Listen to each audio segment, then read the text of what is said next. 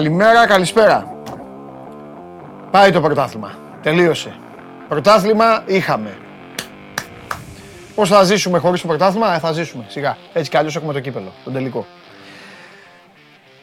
Καλώς ήρθατε στην καυτή έδρα του Σπόρ 24. Είμαι ο Παντελής Διαμαντόπουλος και σας υποδέχομαι όλους με μια θερμή, μεγάλη, τεράστια αγκαλιά για να ξεκινήσουμε και αυτή την εβδομάδα. Μια εβδομάδα χορταστική, όπως και η επόμενη. Την επόμενη την περιμένω όπως και πώς.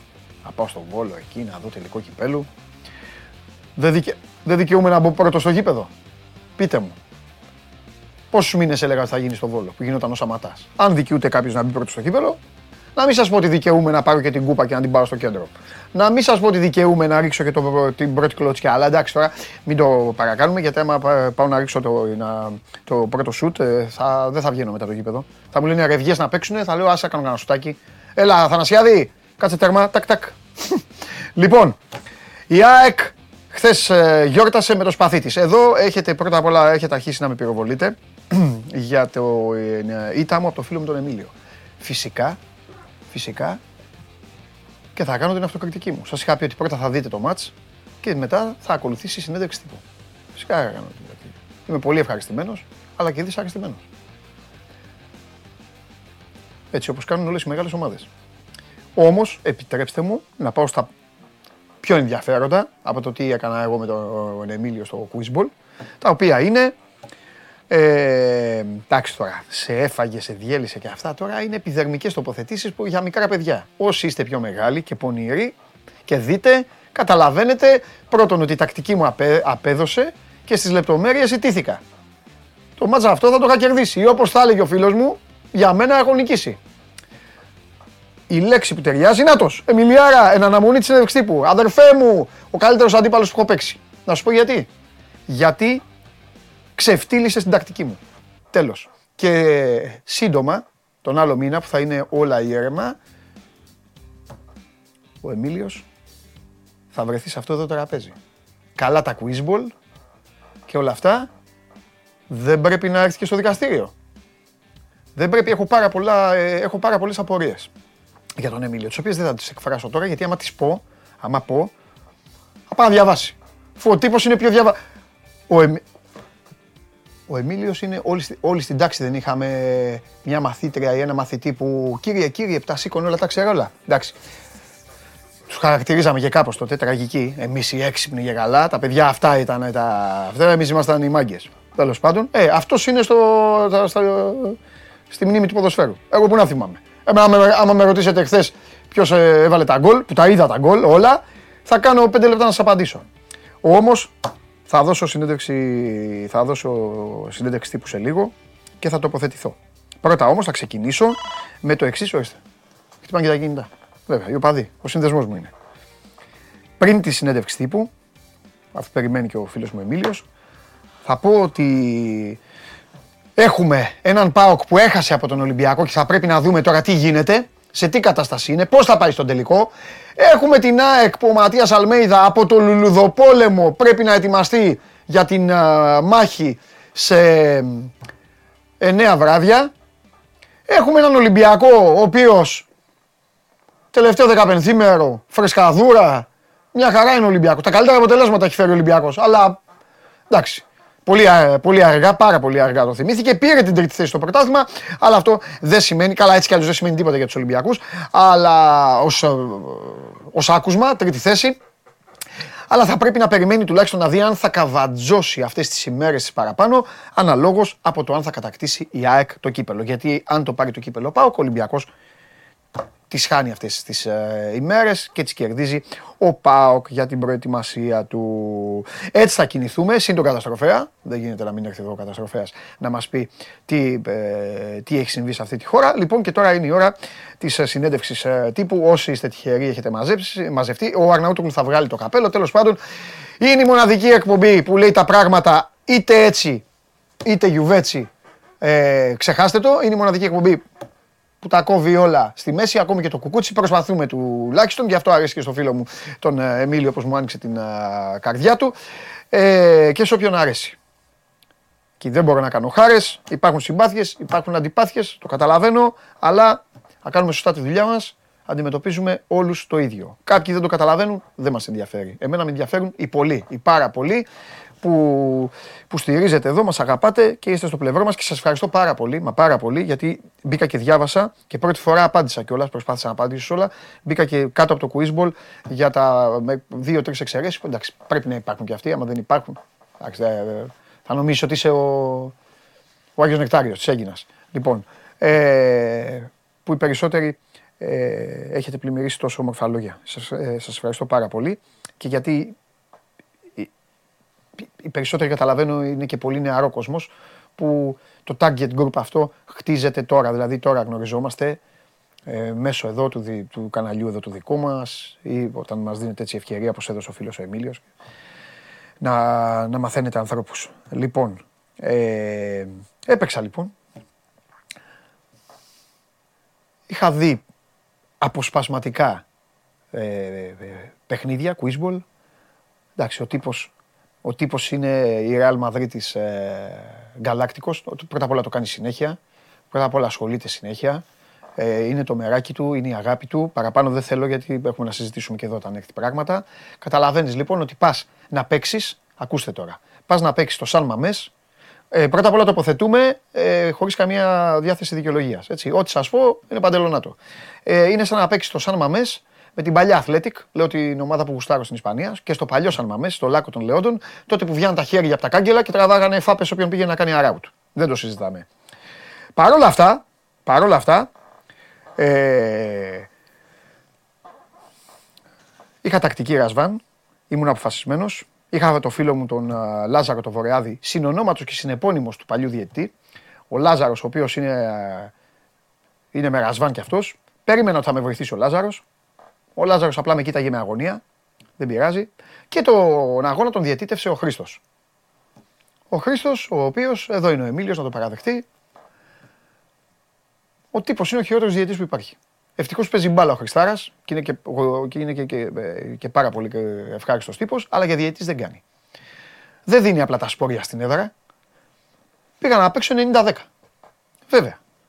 Η Χριστιανή Αμήλου τι λέει, εδώ έχασα από τραγουδιστή ρε Παντελή, πια Ρεάλ Μαδρίτης, ούτε Καρταχένα δεν είμαι. Άσε τώρα τραγουδιστή. Αφήστε τα αυτά. Έχω πει κάτι. Όσο πιο. Ε, ο, ο τραγουδιστή. Άκου Εμιλία, θα σου πω κάτι. Έχεις, έχεις στείλει το, καλό, το σωστό παράδειγμα. Μου έβγαλες τώρα σε κενό τέρμα. Και εδώ εγώ δεν είμαι κουίσμπολ στο γήπεδο. Τακ τακ. Λοιπόν, άκου. Ο τραγουδιστής είναι χομπίστας αγόρι μου. Ο τραγουδιστής αυτά εγώ που, που βγαίνω να, να πω κάθε μέρα, αυτός τα γνωρίζει απ' έξω. Εμένα, άμα μου πεις, πες μου τελικό Champions League πριν από 7 ε, χρόνια, πλην Λίβερπουλ, 7 χρόνια, θα αρχίσω να κάνω έτσι, να χτυπάω το κεφάλι μου στον τοίχο για να θυμηθώ. Είναι ο καθένας έξω από το επάγγελμα, αλλιώς το βλέπει επαγγελματίας που είναι κάθε μέρα, αλλιώς το βλέπει ο άλλος. Ο τραγουδιστής, τα CD του, τα τραγούδια του δεν τα θυμάται. Εμείς μπορεί να τα ξέρουμε. Έτσι πάνε αυτά. Α, να είμαστε, πρέπει να είμαστε σκληροί. Λοιπόν, οπότε μην, μην στενοχωριέσαι. Α πούμε κάτι, τον καλύτερο παίκτη κέρδισε. Εδώ κέρδισε τακτική ρασβάν, σου λέω τώρα. Λοιπόν, ξεκινάει το μάτ, βάζω το πρώτο γκολ. Ε, τι θα το βάζω τώρα, Εμίλιο, θα το βάζω το πρώτο γκολ. Εγώ θα το βάζω το πρώτο γκολ. Με διαιτησία 90-10.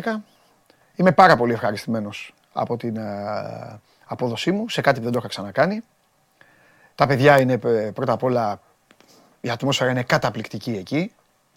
Χόρτασα, διασκέδασα και το είχα μεγάλη ανάγκη. Έγραψε ένας φίλος πώς να μην χάσεις με το κεφάλι σου που έχει βράσει 100 ώρες εκπομπή την εβδομάδα. Είναι και αυτό. Εδώ ρε παιδιά, σας λέω τις σειρές ε, των Final Four και αυτά και τις έχω κάνει έτσι. Και με παίρνουν μετά τηλέφωνο παίκτες και γελάνε.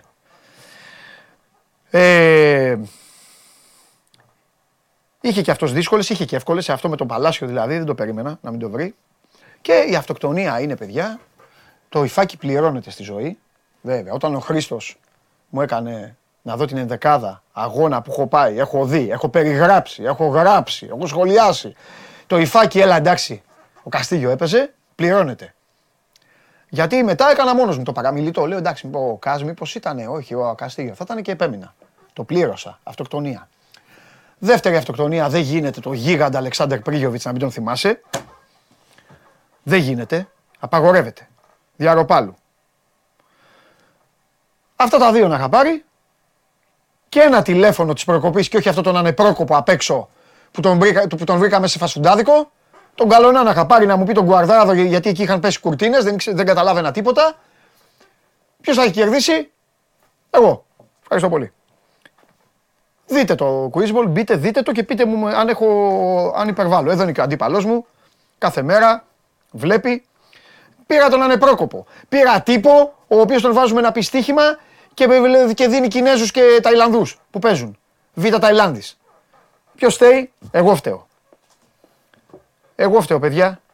Απέλησέ τον λέει ο άλλος. Όχι, δεν τον απολύσω. Άμα τον απολύσω, ποιος θα λέει Σεντζεν Χουάνγκ, Μπιόγκ, άσο ημίχρονο, χ τελικό. Αυτή είναι η ιστορία. Αυτή είναι. Είμαι πάρα πολύ, είμαι πάρα πολύ ευχαριστημένος. Και άμα έλεγα πρώτα εγώ το λόγο, θα βρεις κάτι μποαβίστα. Την άλλη τι να βρούμε, ρε φίλε. Την άλλη παίξαμε μαζί. Τι να βρούμε, ένα κοκκινοκίτρινο σήμα τώρα. Δεν υπάρχουν αυτά. Με δύο λόγια, με δύο λόγια, τιμή και δόξα στον αντίπαλο, σφαγιαστική διαιτησία, συμπέκτη για, για, να, για να μαζεύει μανιτάρια. Τι του ζήτησα, όλα του τα είπα. Μεξικανός, διεθνής, παίζεις στην Πέτης, από εδώ, από εκεί. Πες τώρα το όνομα. Αυτός έλεγε εκείνη την ώρα, χωρίς πίκλες και μια πατάτες, με μέτρο αλάτι. Αλλά τίμιο το τηλεφώνημα όμως. Αυτό θέλω να μου το δώσετε. Ούτε κανέναν ε, που να είναι μπροστά σε υπολογιστή για γκουγκλάκια και κολπάκια και αυτά. Γιατί μην νομίζετε, άλλοι τον έχουν κλέψει τον Εμίλιο. Εδώ είναι ο Εμίλιος να πει αν έχει παίξει με πιο τίμιο παίκτη. Αυτά. Έπρεπε να τα πω αυτά. Ξεκινάω έτσι τη βδομάδα με την πάρτη μου και το παιχνίδι που έδωσα. Ναι, ό,τι θα λέω που παίζουν οι υπόλοιποι, θα πω και για μένα μια φορά. Αυτό. Έχασα. Για μένα κέρδισα. Και έχει δει το Quizball και ο Ρασβάν Λουτσέσκου. Με, με, με, με, μετάφραση. Το είδε. Δεν τον βοήθησε καλά μετά βέβαια, στο παιχνίδι που έπαιξε. Αυτά. Έτοιμος για δικαστήριο όποτε μου ζητηθεί. Ε, βέβαια, εννοείται, το έχουμε κανονίσει. Άστα όποτε σου ζητηθεί. Το έχουμε κανονίσει αυτό. Να τελειώσουν τώρα αυτά τα μπάσκετ, τα ποδόσφαιρα, τα κύπελα και εδώ θα γίνει, θα γίνει αυτό που πρέπει από την ανάποδη. Όχι, πήγα εγώ στο Σαλμαμέ, με έβαλες εκεί πάνω στο σκαμπόρο, κακομίρι, δεν μίλαγα, δεν έκανα. Είχες τον Χρήστο με τον υπολογιστή να γελάει. Κάτσε. Και οι άλλοι να λένε έχασες τώρα από κάτω και έχεις βάλει τους κολλητούς σου που γράφουν ε, έχασες και έκανες. Αυτό. Κανείς άλλος κανείς άλλος αντίπαλος δεν έχει τοποθετηθεί τόσο επίσημα όσο εγώ. Αλλά εγώ έτσι είμαι. Έπαιξα ένα παιχνίδι. Έχασα για, ε, έχασα για τον αντίπαλό μου και για κάποιους. Για μένα δεν έχασα. Αυτοκτόνησα. Και εδώ είμαστε και συνεχίζουμε. Και μετά από αυτό, ο μόνος που μπορεί να με αγκαλιάσει είναι αυτός.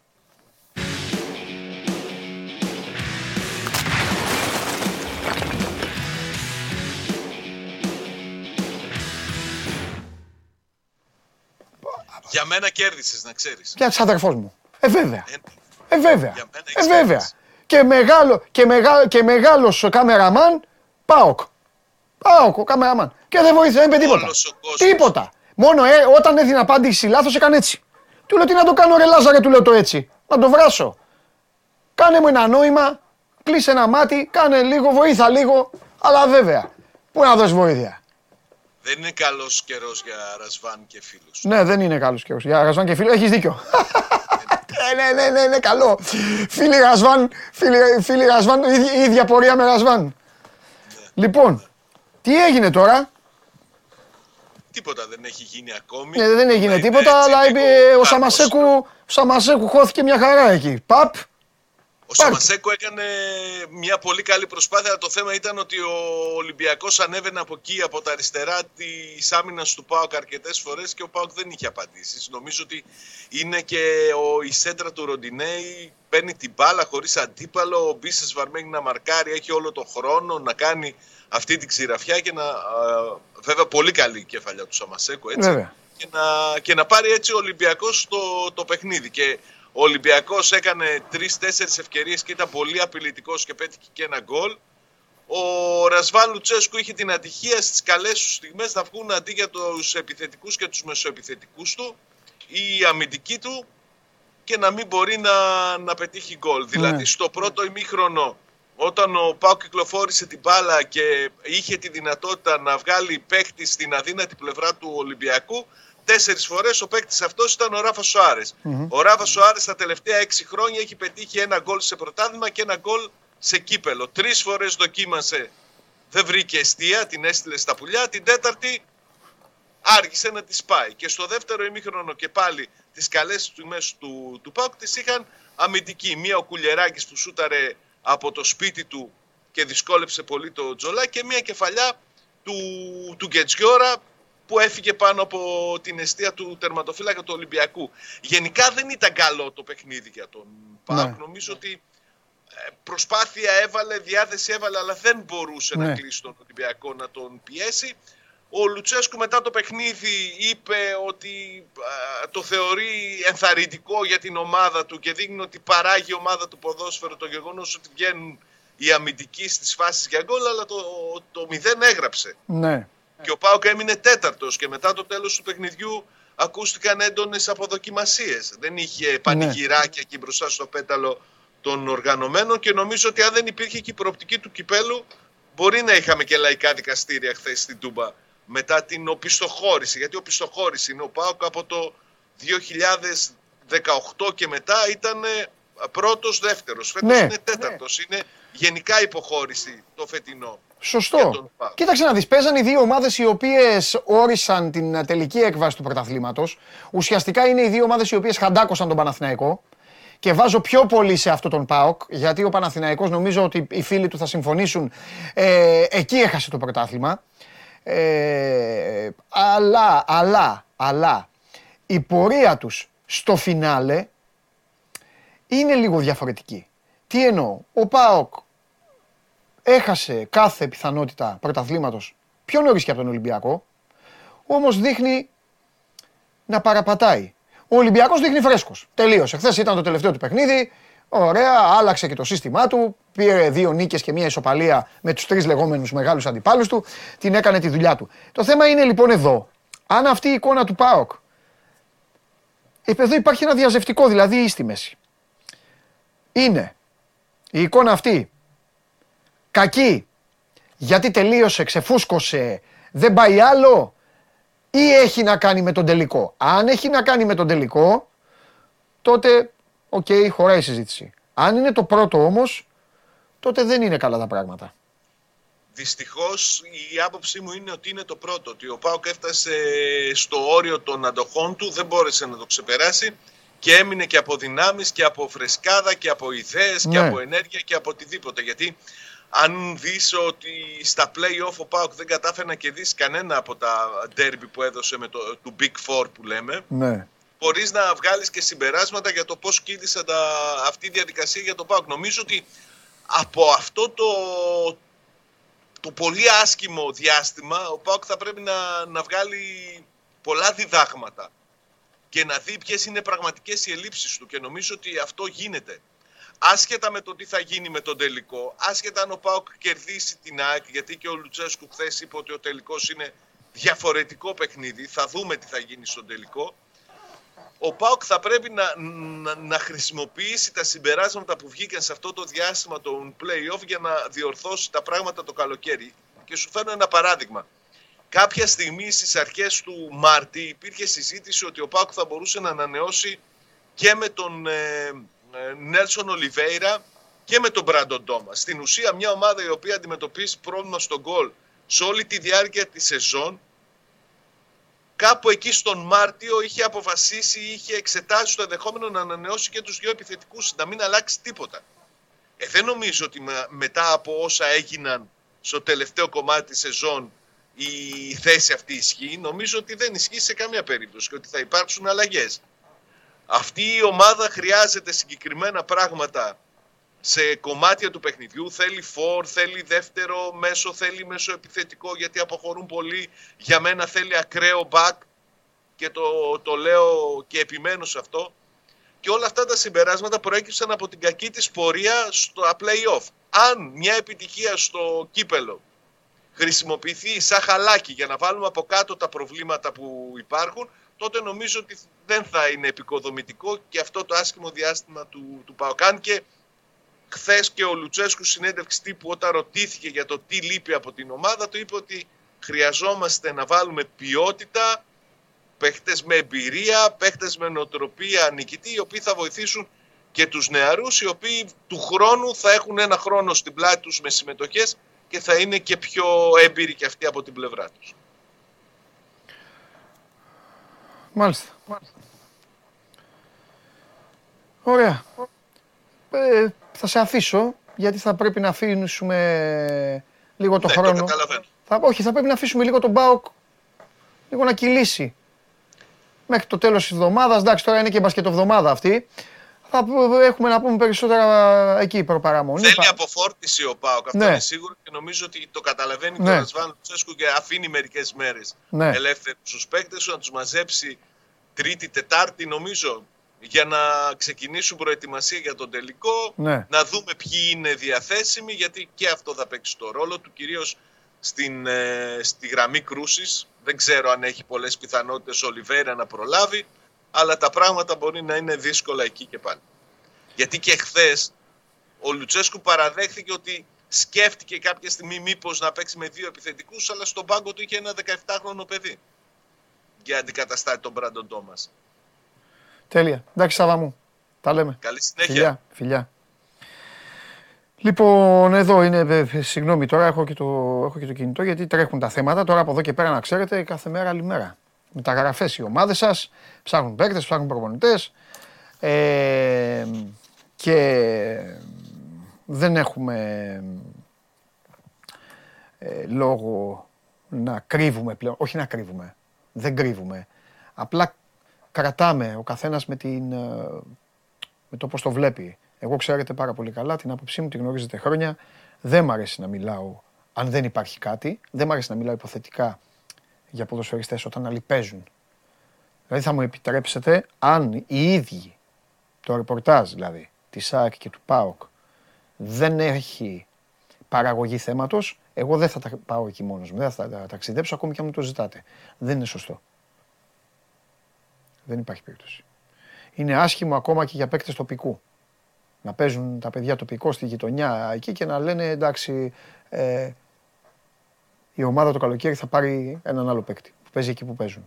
Δεν είναι. Για Ολυμπιακό, για Παναθηναϊκό, για, ε, για αυτούς τους δύο δηλαδή, για Άρη, μπορούμε πλέον να συζητάμε. Και μιας και τον ανέφερα τον Παναθηναϊκό, δεν είπα στον πρόλογο ότι ο Παναθηναϊκός μπήκε προσφέροντας ε, έτσι χαρά με τον τρόπο που μπήκε στο παιχνίδι, έβαλε και γκολ. Από εκεί και πέρα η κατάσταση άλλαξε, ο Ιτούρμπε ισοφάρισε, ήταν γρήγορο το γκολ του Κλέιν Χέισλερ, μετά ισοφάρισε ο Ιτούρμπε, ο Άρης έπαιξε, γιατί αυτό κάνει, κέρδισε πέναλτι, το έχασε ο Καμαρά, το έπιασε. Το, το έπιασε ο Λοντίγκιν, ε, αλλά νομίζω ότι ε, εντάξει, δεν πιστεύω όσο φανατικοί να είστε, ε, οι φίλοι του Παναθηναϊκού, δεν νομίζω ότι θα, θα μαλώσετε, θα κάνετε και νταντά τους παίκτες για την ε, χθεσινή τους ε, ε, απώλεια του να πάρουν τους ε, τρεις βαθμούς. Ξάλλου νομίζω ότι και στο τέλος μπήκε και κόσμος μέσα, μπήκε με καλή διάθεση δηλαδή και κύλησαν κάπως ήρεμα τα πράγματα στη λεωφόρο, χωρίς να έχει βέβαια φύγει από εκεί η πίκρα και η στενοχώρια. Πάμε.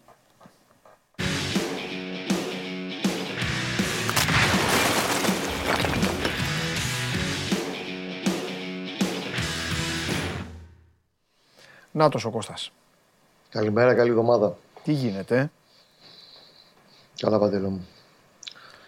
Να ξεκινήσουμε πρώτα με μια δυσάρεστη είδηση. Γιατί έφυγε σήμερα από τη ζωή ο Γιάννης Βογιατζής. Έλα. Ένας σπουδαίος Έλληνας τραγουδιστής. Και ηθοποιός. Πλήρης ημερών, και ηθοποιός βεβαίως. Πλήρης ημερών, 89 ετών. Έχει πει αμέτρητα τραγούδια. Οι Παναθηνακοί πάντα θα τον έχουν στην καρδιά τους. Έτσι. Και είναι ο άνθρωπος που έχει ερμηνεύσει τον ύμνο του Παναθηναϊκού.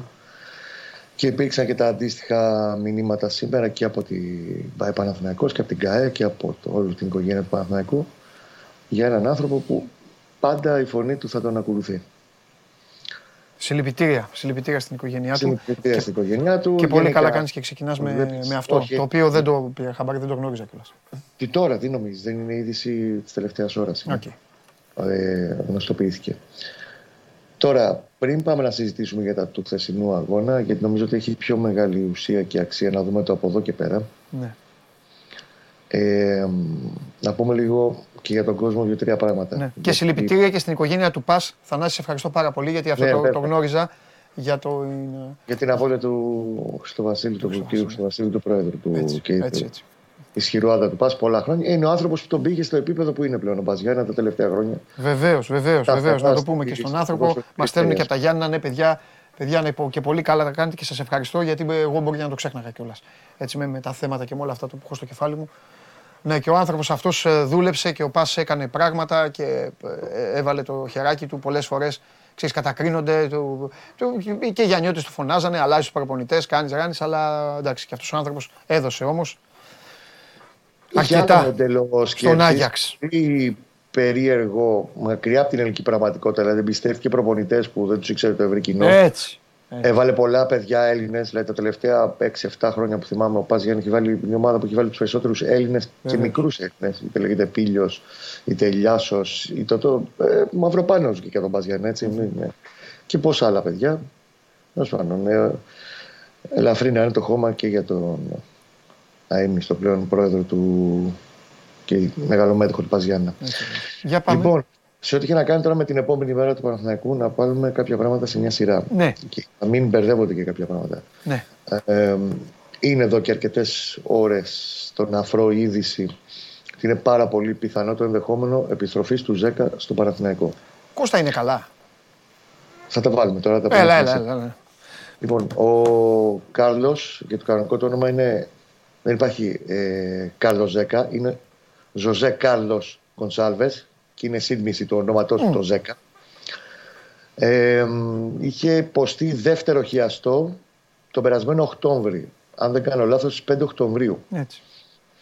Πάνω που είχε επιστρέψει μετά από την πρώτη περιπέτεια που δεν είχε γενικά τραυματισμούς στη ζωή του ε, και στην Κοπεχάγη πέντε χρόνια ήταν σκυλή του πολέμου όπως ήταν και στο Παναθηναϊκό. Πήρε τίτλους, έπαιξε Champions League, ήταν στην εθνική ομάδα πάντα σταθερό κομμάτι. Ε, είχε αυτή την περιπέτεια. Ο Κάρλος αυτή τη στιγμή είναι στο να αρχές, είναι, πλέον έχει επιστρέψει στα ατομικά προγράμματα, είναι σε full ένταση αυτό που κάνει και αρχές Ιουνίου είναι σε μια διαδικασία όπου κλείσει να μπει, να ξεκινήσει κανονικά με όποια ομάδα είναι ο επόμενος προορισμός του. Γιατί στην Κοπεχάγη ε, έχει κλείσει πλέον ο κύκλο μετά από 6 χρόνια. Έχει ενημερωθεί και ο ίδιος. Το έχουν συζητήσει. Δεν θα ανανεωθεί το συμβόλαιο το οποίο λύγει στις 30 Ιουνίου. Πάμε τώρα σε ό,τι έχει να κάνει με τον Παναθηναϊκό για να το βάζουμε σε μια σειρά. Γιατί τώρα θα αρχίσουν, ξέρετε, κάποιοι μπορεί να αρχίσουν και την κρίνια. Να πούμε πρώτα απ' όλα ότι όταν τον Αύγουστο του 17, τελευταίες μέρες του Αυγούστου, μετά τον αποκλεισμό από την Athletic Bilbao, πωλήθηκε ο Ζέκα σε μια τρομερά δύσκολη οικονομική συγκυρία που έμπαινε ο Παναθναϊκός σε μια διαολεμένη χρονιά που έχουμε αναλύσει εκατομμύρια φορές. Υπήρξε μια άτυπη κουβέντα, συμφωνία, πε όπως θες, μια υπόσχεση του Παναθηναϊκού με τον Ζέκα ότι όταν θα κλείσει ο κύκλος Κοπεχάγη, επειδή είσαι πολύ μεγάλο και σπουδαίο κομμάτι για τον Παναθηναϊκό, έξι χρόνια το στον Παναθηναϊκό, αρχηγός του, την πόρτα θα είναι ανοιχτή για να έρθεις να κλείσεις την καριέρα σου εδώ. Αυτό είναι ενεργό και αυτό για την ακρίβεια πάει να ενεργοποιηθεί αυτή τη στιγμή. Ο, ο Κάρλος, αν εφόσον επιστρέψει στον Παναθηναϊκό, που έχουν γίνει κάποιες συζητήσεις ήδη, δεν θα είναι ποδοσφαιριστής τους παίχτες που θα έρθουν για να του κάνουν τη διαφορά για να πάει να πάρει το πρωτάθλημα την επόμενη περίοδο και να μπει στους ομίλους Ευρώπης. Είναι και το συναισθηματικό κομμάτι. Είναι παιδί της ομάδα. Είναι, ο, αν δεν κάνω λάθος, ή ο τέταρτος ή ο πέμπτος μέχρι να ελληνοποιηθεί ξένος σε συμμετοχές του Παναθηναϊκού. Γιατί ελληνοποιήθηκε το 2018, αν δεν κάνω λάθος. Ε, θα είναι ένα πολύτιμο rotation. κομμάτι του rotation και τέλος πάντων συμπληρωματικό να βοηθήσει με την εμπειρία του mm. τη στιγμή που θα είναι υγιής. Βεβαίως και θα περάσει ε, πολύ λεπτομερή ιατρικό τσεκάρισμα, λεπτομερές μάλλον ιατρικό τσεκάρισμα για να τον ε, δουν οι άνθρωποι του Παναθηναϊκού. Υπάρχει εγγύηση ότι έχουν πάει πολύ καλά τα πράγματα στην υποθεραπεία του, οπότε είναι όπου και να παίξει στη διαδικασία επιστροφής. Mm. Σαφώς και τα χρόνια δεν είναι τα 25 χρόνια 10 που έτρεχε πάνω κάτω. Είναι ένας παίχτης που για πολλούς λόγους θα είναι σημαντικό να μπει στα αποδητήρια του Παναθηναϊκού σαν παιδί του Παναθηναϊκού. Ωραία. Είναι, κίνηση, είναι κίνηση που εμπεριέχει συναισθηματισμό, είναι κίνηση που εμπεριέχει ενδεχομένως μέλλον. Και Α, ουσία. Κάπου. Ε, ναι, μελλοντική ναι. συνεργασία. Γιατί και ο Κάρλος στην Ελλάδα θέλει να μείνει. Ναι, ναι, ναι. ναι, ναι. Θα κρεμάσει τα ποσοτικά του αφού και είναι λογικό αυτό. Εδώ όμως Είναι, θέλω, παιδί. θέλω να σε ρωτήσω κάτι. Επειδή είναι και αριθμητικό το θέμα, έτσι λειτουργούν όλες οι ομάδες και έτσι είναι Ναι. η ποδοσφαιρική ζωή. Είτε είναι γάμα τοπικό, είτε είναι η Λίβερπουλ. Εδώ όμως αυτή τη στιγμή είναι Κουρμπέλης, ο οποίος θα μείνει. δεν- Πηγαίνει προς ανανέωση το Ναι, θέμα. αυτό, πιστεύω γι' ότι αυτό η κάνω ομάδα Ναι. θα το έχουμε σε οριστική Λοιπόν, εξέλιξη. Πέρεθ. Είτε έτσι. Ρουμπέν με νέο συμβόλαιο στο 25. Τσοκάι, Υπογράψει. Τσόκαη. Μπερνάρ για τον άξονα. οκ, αλλά δεν τον βάζω γιατί ο Μπερνάρ δεν θα του ζητηθεί ποτέ να, πάει, να, να κάνει πίσω βήματα, να πάρει μέτρα πίσω, να παίξει σε άλλες θέσεις. Όχι. Εσύ μιλάς για το 6-8 τώρα. Εγώ, Οκ. α, γεια σου. Μιλάω για το Και σε- 6-8 Και ε, Τσέριν. ε, και Τσέριν. Αυτή η τετράδα. Ναι. Οπότε, αυτή η τετράδα είναι μια τετράδα η οποία στα δικά μου μάτια έχει προσφέρει στον Παναθηναϊκό, ακόμη και ο Τσοκάη έχει προσφέρει στον Παναθηναϊκό για μένα. Μπαίνει και ο Ζέκα, πέμπτος, και σημαίνει αγαπημένε μου Κώστα με τη γλώσσα των αριθμών ότι ο Παναθηναϊκός εκεί δεν θα κάνει μεταγραφή. Όχι. Ωραία. Διαφωνώ. Οπότε θα δούμε τον Παναθηναϊκός θα ίδιο πάρει Παναθηναϊκό ανεξάρτητα εκεί, τι θα γίνει. συν το Ζέκα. Μισό λεπτό. Όχι, το όχι ότι θα κάνει μεταγραφή. Όχι αυτό που λες. Θα πάρει. Α, θα κάνει Ενώ το- μεταγραφή. Το όχι πάει προς αυτό που είπες. Συγγνώμη. Α, δεν το- συγγνώμη εγώ τότε. Ναι, εγώ δεν το- κατάλαβα. Εγώ δεν Το κατάλαβα. κατέθεσα εγώ σωστά. Παναθηναϊκός ε, ανεξαρτήτως Ναι, τι θα γίνει το 10 που εγώ πλέον δίνω πολύ σοβαρή πιθανότητα να επιστρέψει το οκ. παιδί και να είναι ένα κομμάτι Ναι. της ομάδας και αυτού του project. Ναι. Ο Παναθηναϊκός θα πάει τουλάχιστον για δύο ποδοσφαιριστές στον άξονα της μεσαίας γραμμής. 6-8. Και στο 6 και στο 8. Και αυτοί όλοι τι θα γίνουν; Παντελής σου υπενθυμίζω ότι αυτή τη στιγμή ξεκινάει μια σεζόν Ευρώπη που θα παίξει, αν όλα πάνε καλά, Ναι. μίνιμουμ 53 ματς ο ο Παναθηναϊκός. και θα έχει 7 παίκτες στο εξαροχτάρι. 6 προς 7. Οκ. Ωραία. Μ' αρέ- ε, Περιμένω πώς και, Επίσης, σου περιμένω υπενθυμίζω- πώς και πώς να το επίσης δω. σου υπενθυμίζω ότι φτάσαμε ε, στο φινάλε των ε, play-off Ναι. και έλειψαν ταυτόχρονα Κουρμπέλης ε, Ρουμπέν.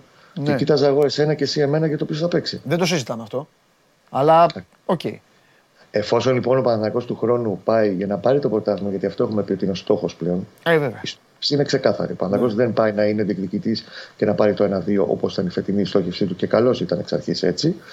Πάει για να διεκδικήσει και να πάρει το πρωτάθλημα Ναι. και να μπει στου ομίλου Ευρώπης. Η πρώτη αποστολή βεβαίως, η, δε, η δεύτερη κουβέντα που είπα, είναι η πρώτη αποστολή του στις 25 Ιουλίου στο Β' προκριματικό Ναι. του Champions League. Και εδώ πρέπει να Το διευθυνήσουμε σούπερ και δεν αυτό. είναι σωστό. Δεν πάει τουλάχιστον για δύο, γιατί υπάρχει και ο Ζέκα. Ή πάει για τρει μεταγραφές, ή πάει για άλλες Ναι, δύο. Συν το 10. οκ, ναι. Μπράβο, όχι, Συν το λέω μέσα για τα παιδιά. Δύο Για να συν μην... το δέκα, Κάποιοι ναι, μπορεί όχι. να το βλέπουν τώρα και να μπερδεύονται. Ο Κώστας είπε τέσσερις που υπάρχουν. Πέντε ο Ζέκα το θεωρεί το πιθανότερο ο Κώστας, συν δύο. Επτά δηλαδή. Ναι. Επτά. Οι άλλοι Επίσης, είναι δεν εντάξει μετά αποκλείω μπροστά. εγώ. Δηλαδή Θα Μπερνάρ, σου πω, Κλέιν, θα τα βάλουμε Χέισλερ. λίγο Τα, τα, τα κεφτεδάκια θα τα βάλουμε στη σειρά τώρα. Να πάνω βάλουμε στη- εδώ όταν έρθεις. Εντάξει, δεν τα βάλουμε Τέλος. σήμερα. Όχι, απλά δύο πράγματα πρέπει να τα πούμε από τώρα. Ε, και επίσης για τον άξονα, για να το κλείσουμε το κομμάτι άξονας. Ναι.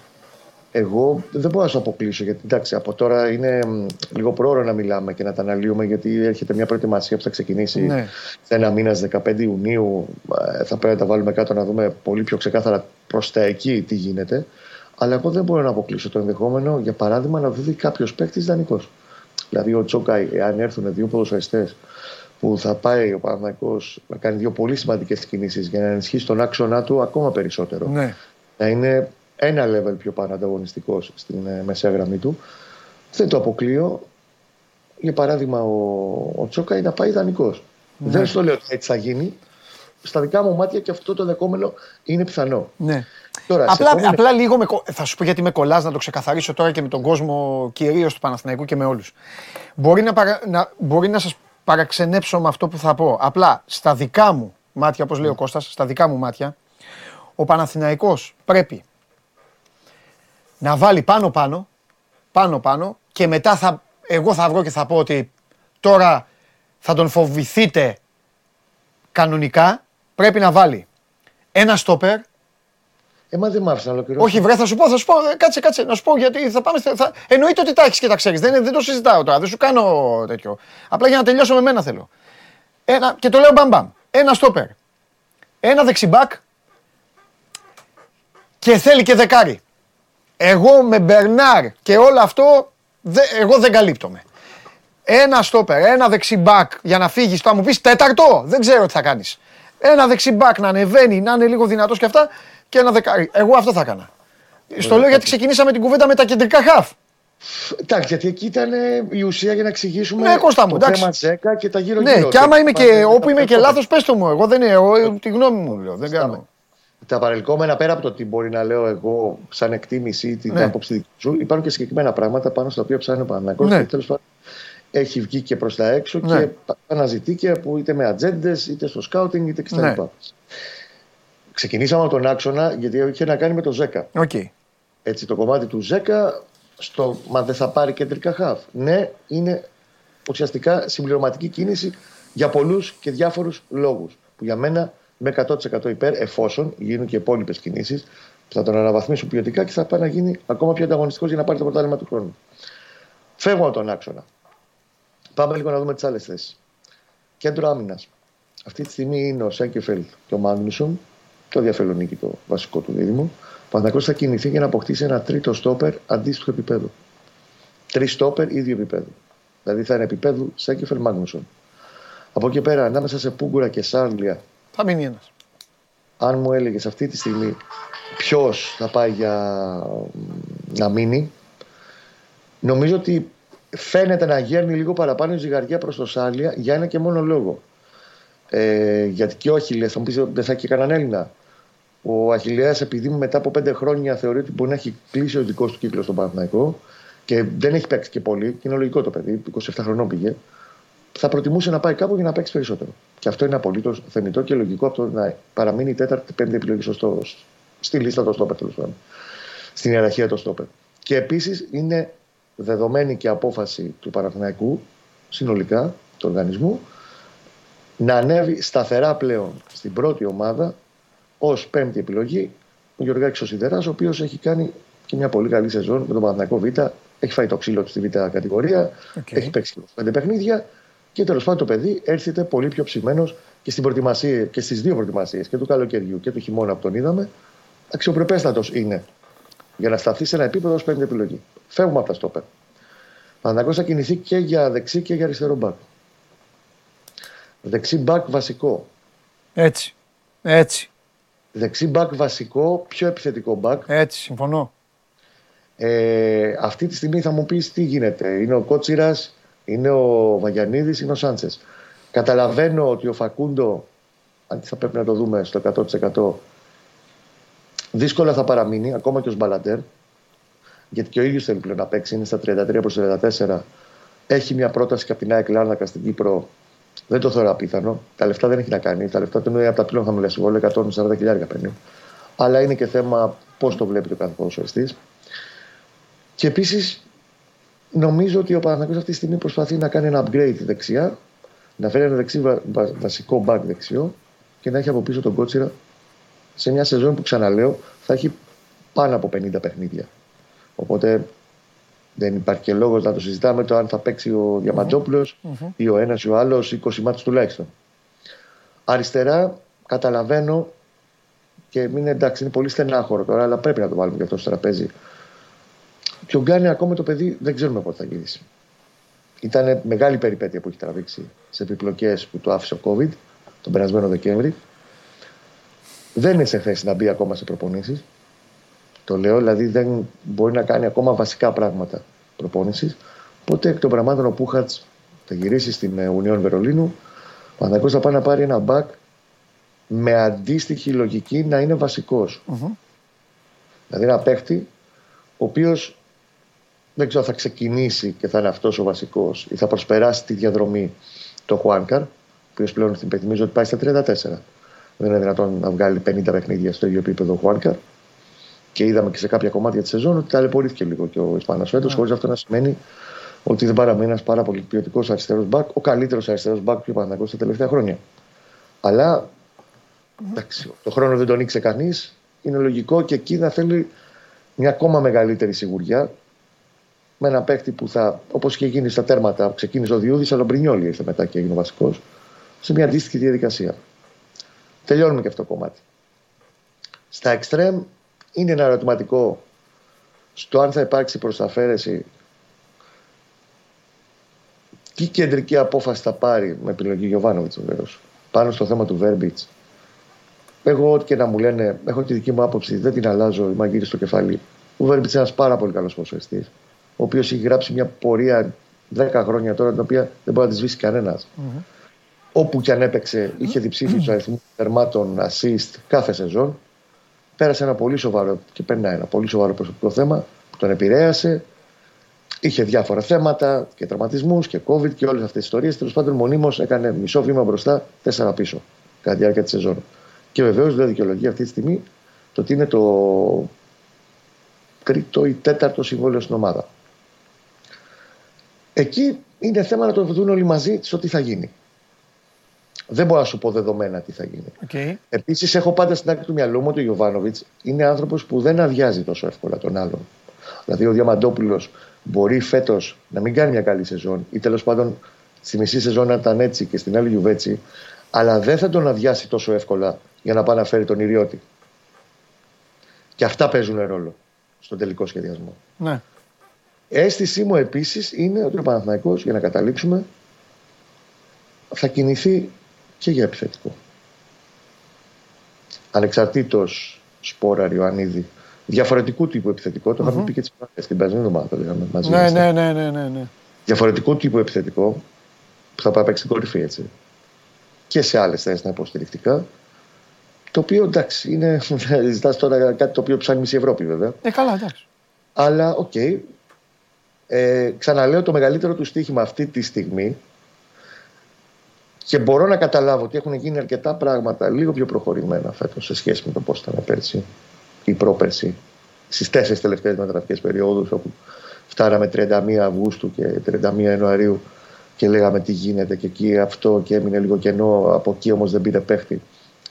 Υπάρχει και το καταλαβαίνουν όλοι ότι 25η Ιουλίου είναι πολύ σημαντική ημερομηνία για το πώς θα τσουλήσει όλη η υπόλοιπη χρονιά. Mm-hmm. Αν ο Παναθηναϊκός, θα ξέρουμε τώρα, παρακολουθούμε όπως καταλαβαίνεις τώρα, έχουμε εστιάσει πάρα πολύ στο τι γίνεται στην Ουκρανία και στο Βέλγιο. Mm-hmm. Με έναν από τους δύο δευτεραθλητές θα κληρωθεί ο Παναθηναϊκός στο δεύτερο προκριματικό γύρο του Champions League.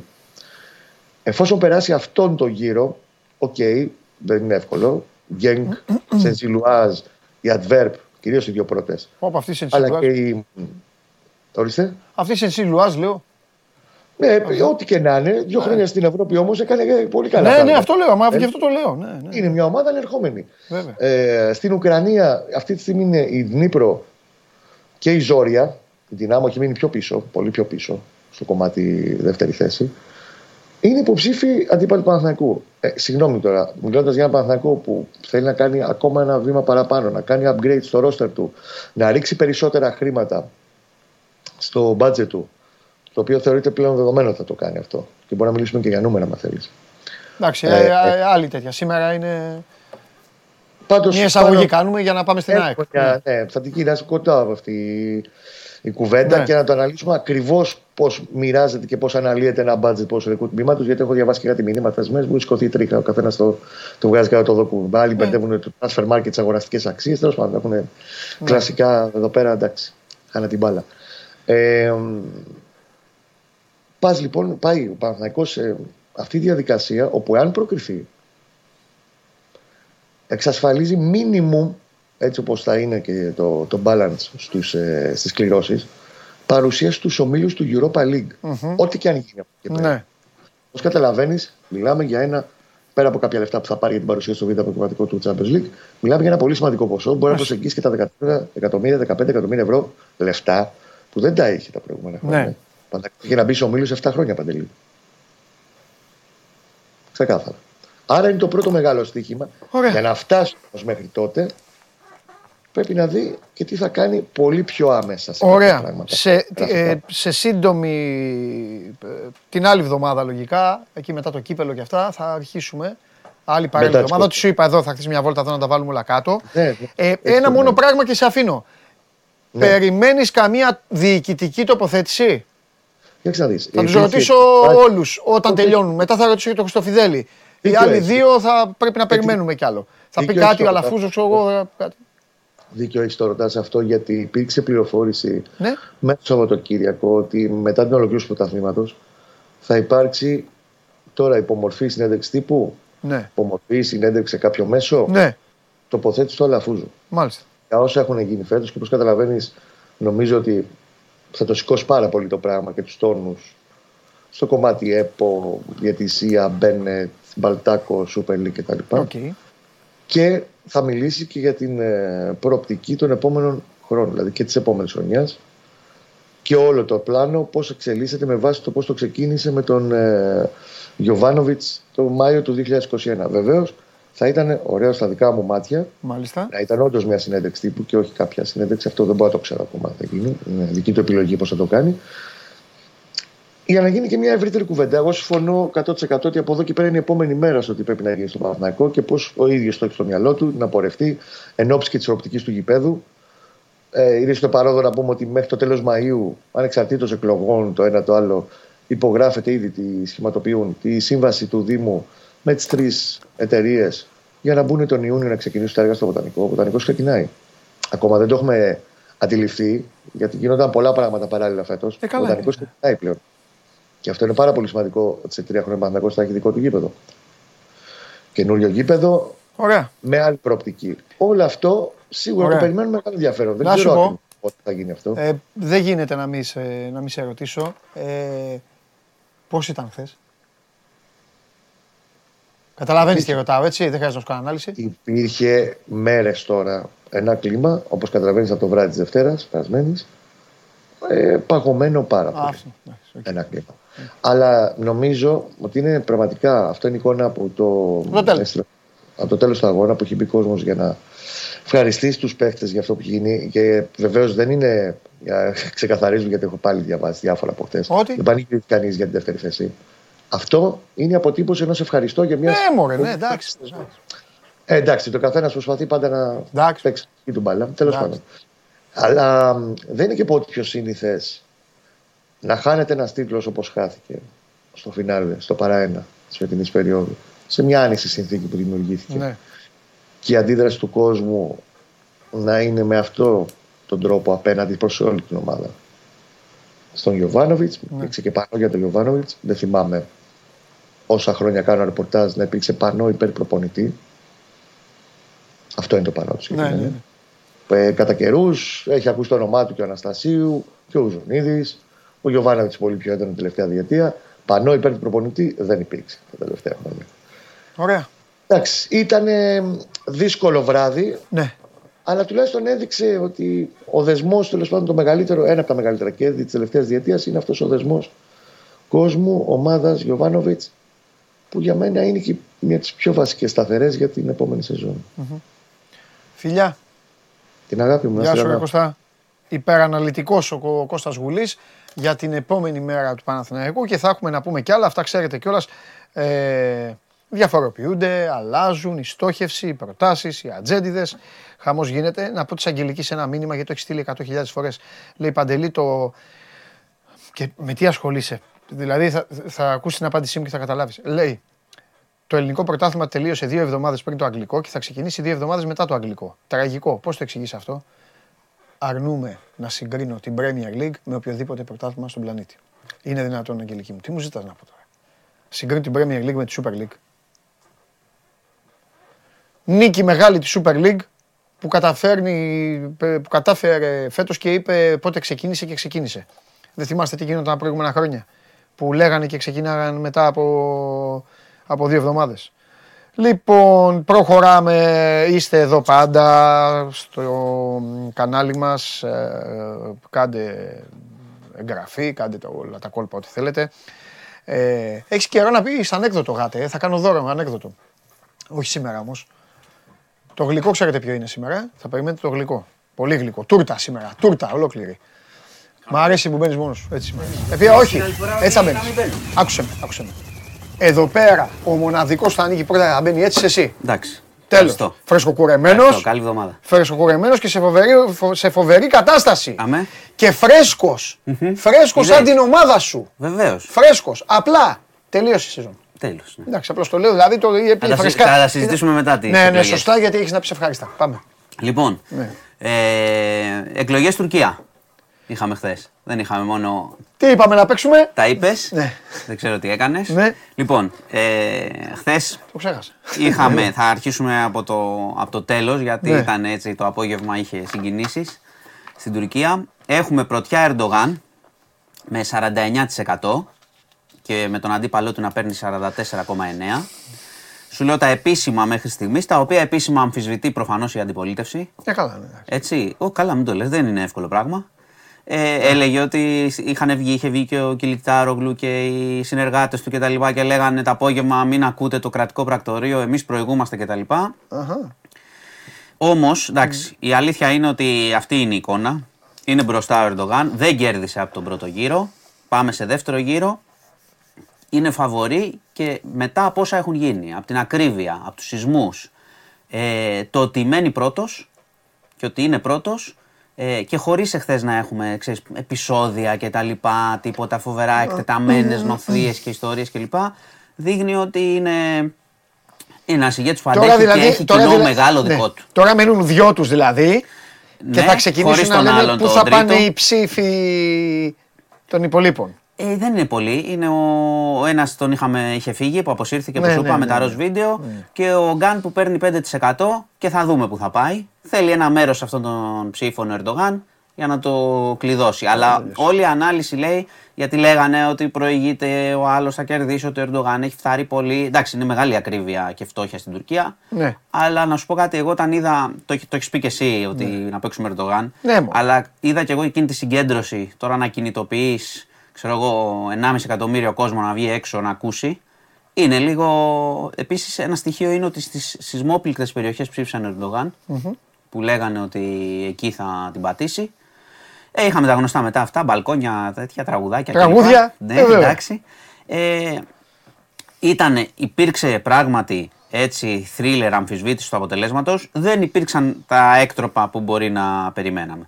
Τώρα πάμε σε δεύτερο γύρο, έτσι 28 Μαου και θα δούμε. Φαβορεί ο Ερντογάν, δεν Ναι. αποκλείεται τίποτα. Αλλά ήδη ο Ερντογάν έχει κάνει μια, μια νίκη στην πραγματικότητα. Ναι. Έχει μείνει, πώς το λένε, πολύ σκληρός για να πεθάνει που λένε. Βεβαίως. Ισχύει.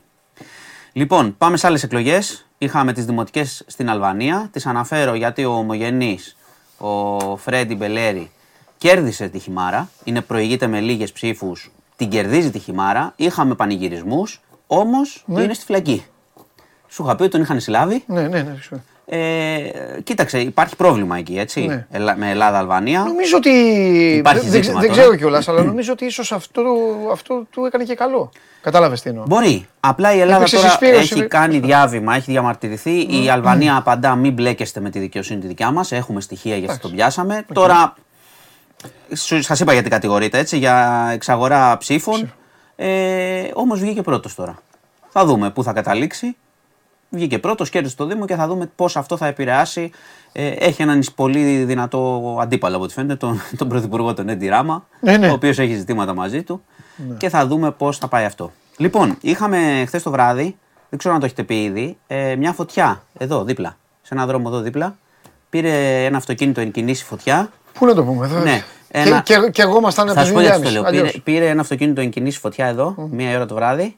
Και μέχρι να έρθει η πυροσβεστική βγήκαν έξω οι παίκτες του Άρη με πυροσβεστήρες. Ναι, από ήταν το ο Άρης ξενοδοχείο. εδώ, ναι. Ήταν ο Άρης εδώ και βοήθησαν τα παιδιά. Ευτυχώς τη σβήσανε πριν έρθει και κόσμος απ' έξω. Ναι. Ε, ήθελα να τα αναφέρω γι' αυτό. για το είναι. φιλότιμό τους που βγήκαν. Ε, δεν είχαμε τίποτα έτσι, τραυματισμό κτλ. Ήταν λίγο έτσι τρομακτικό να πιάνει κατευθείαν, λαμπάδιασε, αλλά βγήκαν. Πήραν ό,τι πυροσβεστήρες είχε ο καθένας και από το ξενοδοχείο, βγήκαν και βοηθήσανε. Ωραία. Θα σε πάω στην Πάτρα, ε, όπου ένας επιχειρηματίας που ε, εμπορευόταν δέρματα κτλ. είχε φεσώσει πάρα πολύ κόσμο και εξαφανίστηκε. Όμως τον ανακάλυψαν μετά, είδαν στα social ότι είχε γίνει παπάς. Είχε ιερατικό έργο, οπότε πήγανε μερικά από τα θύματα του, του έχει φάει πάρα πολλά λεφτά, εκατοντάδες χιλιάδες ευρώ και τον βρήκαν σε μια κηδεία που έκανε την κηδεία και του είπαν, «Σ' αναγνωρίσαμε εσύ, είσαι, τι θα γίνει με τα λεφτά μας, λέει, τέκνα μου, θα, ε, θέλω λίγο χρόνο και θα σας τα δώσω, καταπληκτικό, καταπληκτικό, ελαδάρα, ωραίο, ε. Πολύ μια καλό, χαρά. πολύ και θα κλείσουμε μια δυσάρεστη είδηση, πολύ δυσάρεστη. Ε, πέθανε ο τραγουδιστής ο Γιάννης Βογιατζής. Ναι, το είπε και ο Ναι. Βουλής. Και σημαντικός, πολύ μεγάλη καριέρα. Και εντάξει, προφανώς και φίλαθλο του Παναθηναϊκού είχε τραγουδήσει Ναι. Τον ύμνο. και τον ε, ύμνο. Ήταν, ενος- είχε, ήταν 89 ετών. Είχε πάει τώρα στο νοσοκομείο για αρκετές μέρες. Ναι. Είχε θέματα με τα νεφρά και τελικά ήταν πολύ οργανική ανεπάρκεια. Εντάξει, γεμάτη ζωή. Συλληπιτήρια στου οικείου του. Είχε κάνει και μια πολύ μεγάλη καριέρα. Ναι. Βέβαια. Αυτά. Και ταινίες. Και ταινίες, βέβαια, βέβαια. Αυτά. Ωραία, μάλιστα. Σύντομος, περιεκτικός για αρχή εβδομάδας. Γρήγορος είναι, Αρκε- είναι εκλογική Αρκετά εβδομάδα. μαζεμένος, ναι. Ευτυχώς φεύγουμε και δεν θα τον έχουμε στο κεφάλι μας να Ναι, μα λέει ναι. αυτά τα πολιτικά. Ε, βέβαια, εντάξει, θα σε στρίβωνα. Θα σου έλεγα, λέγε ποιος θα κερδίσει εκεί, λέγε εδώ. Πού; Θα Α, εκεί έπαιρνα, τότε. θα έπαιρνα στοίχημα και θα σου έλεγα νομός αυτό ή αυτό για να παίξω στοίχημα και τέτοια. Κοίτα, πρέπει Λοιπόν. ε, από ό,τι έχω καταλάβει, για να πω και τους χρόνους εδώ και στους φίλους μας, ε, θα έχουμε 7 exit poll την Κυριακή. Α, πες όλα 8 αυτά. η ώρα 20% των αποτελεσμάτων, που είναι αρκετά ασφαλές. Θα κάνει και το, η singular ε, Ναι. εκτίμηση αποτελέσματος. Αν δεν έχουμε κανένα thriller, έτσι, Ναι. πάντα σε αυτά. Ναι. Ε, και 9 θα έχουμε το 80%. Βέβαια. Και μετά θα μπορούμε όποιοι Και- θέλουν να δουν να ρίξουν μια, καμιά ματιά σε κανένα μπάσκετ. Και άμα επειδή, δε- και επειδή έχουμε δεν, ευ- τελικούς. δεν ευλογεί τα δικά του γένια, δεν πειράζει, θα ευλογήσω εγώ τα δικά μου παιδιά και τα δικά σας. Και φοβερή εκπομπή ετοιμάζουμε. Ναι. Εδώ η το ομαδάρα. έλεγα. Εκπομπή για τις εκλογές. Την Κυριακή Κυριακή. Βεβαίως. Έχουμε όμως και, τε, και θα Τετάρτη έχουμε και, και Πέμπτη. Τετάρτη και Πέμπτη. Στο κανάλι του News. Βεβαίως. Και όσοι News φίλοι 24-7. εδώ ευπρόσδεκτοι όλοι. Βέβαια. Όλοι και προσέξτε, καθίστε ήσυχα. Κυριακή μην επέμβω. Μην πε- Δεν κατάλαβα. Μόνο ο κύριος Μάνος θα έρχεται εδώ στην. ε, θα Ω, γιατί, έρχεται εδώ δεν στο σπίτι θέλουμε μας. στη- δεν θέλουμε στις εκλογές Εγώ κανόνες. να μην κάνω μια παρέμβαση από το εξωτερικό. Να πω τι γίνεται, ρε Βεβαίως. παιδιά, εκεί. Εξάλλου. Ω Έλλην του εξωτερικού. Όχι μόνο αυτό. θα έχει και χιλιάδες Έλληνες εκεί. Ε, βέβαια. Ε, βέβαια. Ε, βέβαια. Εννοείται. Λοιπόν, Κάπως θα συναντηθούμε πιστεύω ακριβώς. εκείνο το βράδυ. Ναι. Λοιπόν, οπότε μείνετε συντονισμένοι. Βάλτε εκεί τις ειδοποιήσεις σας και για το κανάλι. Θα- στο θα News τις ειδοποιήσουμε, 24. θα είναι εύκολο Θα δείτε να και από το. Και στο News θα θα δώσει το και βλέπετε. πόνο ο Μάνος τις επόμενες μέρες. Θα δείτε εκεί και τρέλερ. Έχει ετοιμάσει, έχει ετοιμάσει χαμό. Μάλιστα, ωραία. Αυτά. Λέγε. Εντάξει. Τι. Μη μου πεις εβδομάδα μπάσκετ; Όχι, όχι, Α. έχουμε ακόμα. Ναι. Ε, σοβαρό κλείσιμο η ομάδα. Μάλιστα. Εντάξει. Θα χτίσουμε. Βλέπουμε και κάποιους παίχτε που πρέπει να χρησιμοποιηθούν. Ναι. Καλά. Έχουμε και κάποια βάση, έχουμε τον Μπακαμπού κτλ. Πολύ καλοί παίχτες. Οπότε Άμα, τη νέα ναι. χρονιά θα, θα γίνουν οι κινήσεις που πρέπει. Μάλιστα. Πιστεύω. Αυτά. Φοβερός. Γεια Φιλιά. σας. Φιλιά. Λοιπόν, ε, να πω σε κάποια παιδιά που τώρα μπήκαν, που μου στέλνουν για το quizball και αυτά, παιδιά πηγαίνετε στην αρχή της εκπομπής, έκανα, έδωσα ολόκληρη συνέντευξη τύπου. Μην λέμε τα ίδια τώρα. Εντάξει, καταλαβαίνω, τότε ήταν α- άλλοι, ε, εντάξει. Μην λέμε, συζητάμε τα ίδια και τα ίδια. Σήμερα η εκπομπή, βλέπετε, καλπάζει λίγο, έχουμε φτάσει στα μισά και κάτι, γιατί έρχεται το γλυκό. Ποιο είναι το γλυκό;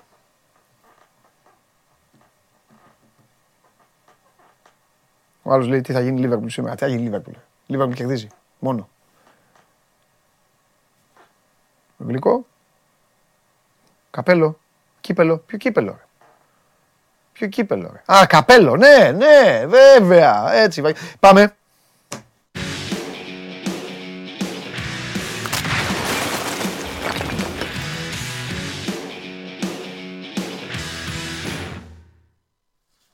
Έλα Δημήτρη μου.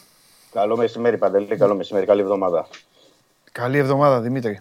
Λοιπόν, Συ, συγγνώμη προκαταβολικά για τη φωνή, αλλά. μια χαρά είσαι, μια χαρά είσαι. Α, σε οκ, πολύ καλή οκ. κατάσταση. Λοιπόν, ο Ολυμπιακός έκλεισε μία από τις πιο μυστήριες, περίεργες, κακές, ε, ε, ξέρω εγώ, της ιστορίας του σεζόν. Ναι. Φρέσκος, Εντάξει. με ένα σύστημα θωρα, ε, φρέσκος, θωρακισμένος, με τους τρεις μεγάλους, μία ισοπαλία εκτός, δύο νίκες. Μία νίκη εντός, Ναι. μία εκτός. Και τώρα πες μου εσύ, εντάξει δεν θα κάνουμε, μ, δεν θα κάνουμε το ρεζουμέ, θα σου πω γιατί, γιατί το έχουμε κάνει ουσιαστικά. Τόσο Ναι. καιρό τα ίδια και τα ίδια, τα ίδια και τα ίδια. Απλά πες μου ποιες πιστεύεις ότι τώρα είναι οι, επο... οι, οι, οι πρώτες πρώτες κινήσεις και κάποια στιγμή θα έρθεις και εσύ από εδώ να απλώσουμε κάτω τα πράγματα, να τα δούμε πώς θα κάνουμε όλους. Ωραία, να πιάσω λίγο το τελευταίο έτσι για να κάνουμε ένα Ναι, απολογισμό των τελευταίων αγωνιστικών, όπως είπες. Γιατί Ναι. ε, έχει διπλή ανάγνωση το πώς τελείωσε ο Ολυμπιακός με το πώς ξεκίνησε τα playoff. Δηλαδή, θα μπορέσει παντελή να πει κάποιος ναι, ότι το, το σχήμα με τους τρεις κεντρικούς χαφ ε, πώς δεν το είχαν δει τόσο καιρό ο Μίτσελ, ο Ανιγκό και να το έχουν εφαρμόσει νωρίτερα ναι. εννοώ δηλαδή και με Σαμασέκου και με Εμβιλά και με Χουάν ε, και εφαρμόστηκε στις τελευταίες αγωνιστικές όπου ο Ολυμπιακός θα έλεγα και, και σχεδόν σβηστά γιατί και στα τέσσερα τελευταία παιχνίδια, δηλαδή στα ντέρμπι με την ΑΕΚ, τον ε, Παναθηναϊκό και τον ΠΑΟΚ, είχε δύο νίκες, μια ισοπαλία που θα μπορούσε και να έχει κερδίσει και στη Νέα Φιλαδελφία. Κέρδισε και τον ε, Βόλο νωρίτερα, δηλαδή τα τέσσερα τελευταία, δεν δέχτηκε γκολ. Ε, οπότε θα πρέπει να δώσουμε και ένα πόντο και στον ε, Τζολάκη, γιατί ε, και το, το παιδί κλείθηκε να παίξει μετά τον τραυματισμό του ε, Πασχαλάκη. Ε, βοήθησε και δείχνει ότι ο Ολυμπιακός τουλάχιστον ε, στον Άσο, ενώ θέσης του Ροντοφύλακα. Έχει δύο πολύ καλούς τερματοφύλακες και τον Πασχαλάκη και τον ε, Τζολάκη που μπορεί να πορευτεί και την επόμενη σεζόν. Ε, επίσης θα πρέπει να γίνει μια αξιολόγηση, θα έλεγα Παντελή, γενικά όλων των ε, παικτών, γιατί είδαμε τις τελευταίες εβδομάδες ένα διαφορετικό Σαμασέκου, θα μου πεις είναι δανεικός, OK. Okay. Αλλά πρέπει να μπει και αυτός στο τραπέζι, να δούμε. Θα πρέπει να κάνει ο Ολυμπιακός μια κίνηση για να μπορέσει να κρατήσει τον ε, Σαμασέκου, είτε με ανανέωση του δανεισμού, είτε με κάποιο άλλο τρόπο, γιατί η ρήτρα αποκλείεται να ε, ενεργοποιηθεί. Είναι 12 εκατομμύρια ευρώ, όπως έχουμε πει. Οπότε δεν είναι, είναι ασύλληπτα τα χρήματα για ε, το ελληνικό ποδόσφαιρο. Ε, θα πρέπει να δούμε τι θα γίνει με τον Κανός, θα πρέπει να δούμε ε, τι θα γίνει με τα συμβόλαια που λήγουν, γιατί και τυπικά ε, ουσιαστικά είναι ελεύθεροι ε, ο Εμβιλά, ο Βαλμποενά που είπε ότι θα έχω μια συζήτηση με τον πρόεδρο, θα δούμε τι θα γίνει με τον Ελαραμπή.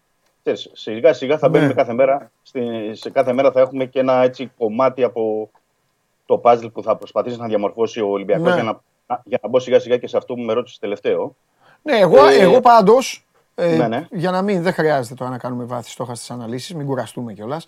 Ε, το μόνο που έχω να πω είναι ότι πλην τις θέσεις του τερματοφύλακα, ναι. που, που και εκεί εκρεμεί μια συζήτηση.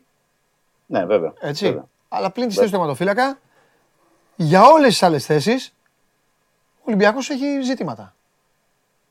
Όχι, και αν θε, ε, δεν είναι μόνο ζητήματα. Είναι ότι αν θέλει. Εντάξει, έχει το βασικό κορμό που μπορεί να πει ότι στηρίζουμε στο Όταν λέω ζητήματα δεν το λέω αρνητικά μόνο. Ενώ όμως θα πρέπει να γίνουν συζητήσεις εννοώ. Είναι, δεν ναι, έχει κάποια θέση ναι, να πει. Ναι. Δηλαδή μόνο στον τερματοφύλακα. Αν τα βρει με το μπασκαλάκι και τελειώσει, θα πει εντάξει, έχω δύο τερματοφύλακες, δείχνουν ότι είναι καλά και δύο, τέλος πάμε. Και βέβαια, Παντελής, αυτό που λες, ναι. να προσθέσω ότι. Με αστερίσκο, συγγνώμη ε. Δημήτρη, με αστερίσκο, αν ο, αν ο, Τζο, αν ο, αν ο Τζολάκης το παιδί δεν ζητήσει να πάει κάπου να παίξει βασικός. Αυτή, την μπορεί, αυτή, αυτή τη στιγμή δεν μπορώ να σου πω κάτι με, με σιγουριά. Ναι, μπορώ να βάλω χέρι μου στη φωτιά, ναι, ξέρεις. Είναι, εξαρτώνται από πολλά πράγματα.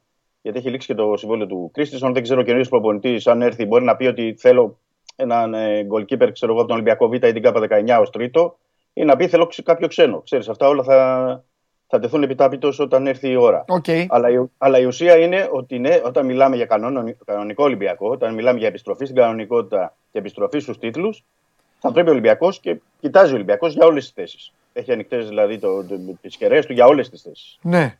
Και πρέπει να το έχουμε αυτό υπόψη μας γιατί θα είναι, θα είναι πολύ θερμό το, το καλοκαίρι και για, για παίχτε που επαναλαμβάνω που μπορεί να έχουν συμβόλαια αλλά είτε θα απολυθούν είτε θα παραχωρηθούν. Ναι είτε κάποιες άλλες ευκαιρίες που θα προκύψουν, γιατί μέσα σε αυτό το καλοκαίρι θα προκύψουν και ευκαιρίες. Υπάρχουν ανακατατάξεις ναι. παντού σε όλες τις ομάδες. Βλέπουμε τι γίνεται. Και πρέπει να δούμε, πρέπει να δούμε και σε ποιους ποδοσφαιριστές ο Ολυμπιακός θα κρεμάσει και τα μπέλα. Θα κρεμάσει πολιτήριο. Ναι. Δηλαδή, τι εννοώ; Ναι. Εμένα δεν μπορείς να με πείσεις, σε περίπτωση που δεν συμφωνείς δηλαδή, δεν μπορείς να με πείσεις ότι ο Ολυμπιακός δεν θα ήθελε ένα ποσό για το ΣΥΣΕ. Για το ΣΥΣΕ θα ήθελε, ναι. Ακριβώς. Εγώ θα, εγώ θα βάζα και για τον Μπα. Και για τον Μπα. Ναι. Δηλαδή Βεβαίως. Ε, για, Υπάρχουν και περιπτώσεις άλλες που ναι. μπορεί να χρειαστεί π.χ. να κρεμάσει τα μπέλα. Δηλαδή, παράδειγμα, Φορτούνης. Έχει ένα χρόνο συμβόλαιο. Μασούρας. Μπράβο. Έχει, ε, ε, έχουν, έχουν συμβόλαιο για ένα χρόνο. Μπορεί να ναι, καθίσουν στο τραπέζι να μην τα βρουν. Μπορεί ο καθένας να πει ο τρόπος που με χρησιμοποιήσατε ή έτσι όπως με δεν θέλω. Δεν κάνω. Θέλω είτε θέλω τόσα. Να πει ο Ολυμπιακός τι θες τόσα. Τόσα δεν παίρνει ο, ξέρω, ο, ο Σαλάχ, παράδειγμα. Ε, οπότε εκεί αναγκαστικά ταμπέλα. Όλα είναι στο τραπέζι. Όλα είναι στο τραπέζι. Ναι, ναι, αυτό, αυτό. Έχει, έχει ζητήματα. Γι' αυτό και θέλω καπάκι να σε ρωτήσω ε, με αθλητικό διευθυντή, ας τον προπονητή. Ναι, ναι. Γιατί αυτά είναι θέματα που θα τα χειριστεί και κάποιος. Δεν θα τα χειριστεί ο προπονητής. Συμφωνώ. Με αθλητικό διευθυντή, ο Ολυμπιακός θα πάει αλλού ή θα μείνει ο Ανιγκό; Ο Ανιγκό θεωρώ ότι με κάποιο τρόπο θα μείνει στον Ολυμπιακό. Δεν ξέρω τώρα αυτή τη στιγμή να σου πω το πόστο. Okay. Αλλά, αθλη, αλλά αθλητικό διευθυντή, από τη στιγμή που έγινε συζήτηση με τον Αντώνιο Κορδόν και ήρθε και στην Αθήνα Ναι. Ε, και είδε και τις καταστάσεις και στο Καραϊσκάκη και στο Ναι. Ρέντι και ε, Ναι. έχει και τις επαφές που είχε στην, στην Αγγλία με Ναι. την ηγεσία του Ολυμπιακού. Καταλαβαίνεις ότι ο Ολυμπιακός ψάχνεται για αυτό το, Οκ. το Ναι, ζήτημα. ναι, Δεν ξέρω ναι, αν, ναι, θα ναι. είναι, ναι, αν θα είναι ο Κορδόν ή θα είναι κάποιος άλλος Ναι. είτε από Ιταλία είτε από την ε, Ισπανία ή Γερμανία. Αλλά λέω, για παράδειγμα, ότι θα πρέπει παράλληλα με τον ε, προπονητή, παράλληλα με τον προπονητή να, να τελειώσει και αυτό το ζήτημα. Γιατί είναι πάρα πολλά που θα πρέπει να χειριστεί. Να δώσω ένα παράδειγμα δηλαδή για να πω. Ο Να Ολυμπιακός δώσεις, ναι. δεν δεν θέλει να πουλήσει με τίποτα το Χουάνκ. Έτσι. Ναι. Θέλει να τον κρατήσει και την επόμενη περίοδο. Αλλά αν με αυτά που γίνονται και με τον Χουάνκ που έχει κάνει το πρώτο, έρθει μια πρόταση, λέω εγώ πολύ μεγάλη, κάποιος δεν πρέπει να τη χειριστεί. Πέρα δηλαδή. Βέβαια! Γιατί είναι διπλό. Πρώτον, η πρόταση μεγάλη και δεύτερον, να σου πάει ο ίδιος ο παίκτης και να πει να σου πω κάτι. Ε, εγώ δεν, μπορεί να μην έχω αυτή την ευκαιρία να παίξω σε αυτή την ομάδα. Δεν ξέρω, λέω τώρα. Να έρθει μια μεγάλη Ναι. ομάδα. Θέλω να πάω. Εκεί, βέβαια.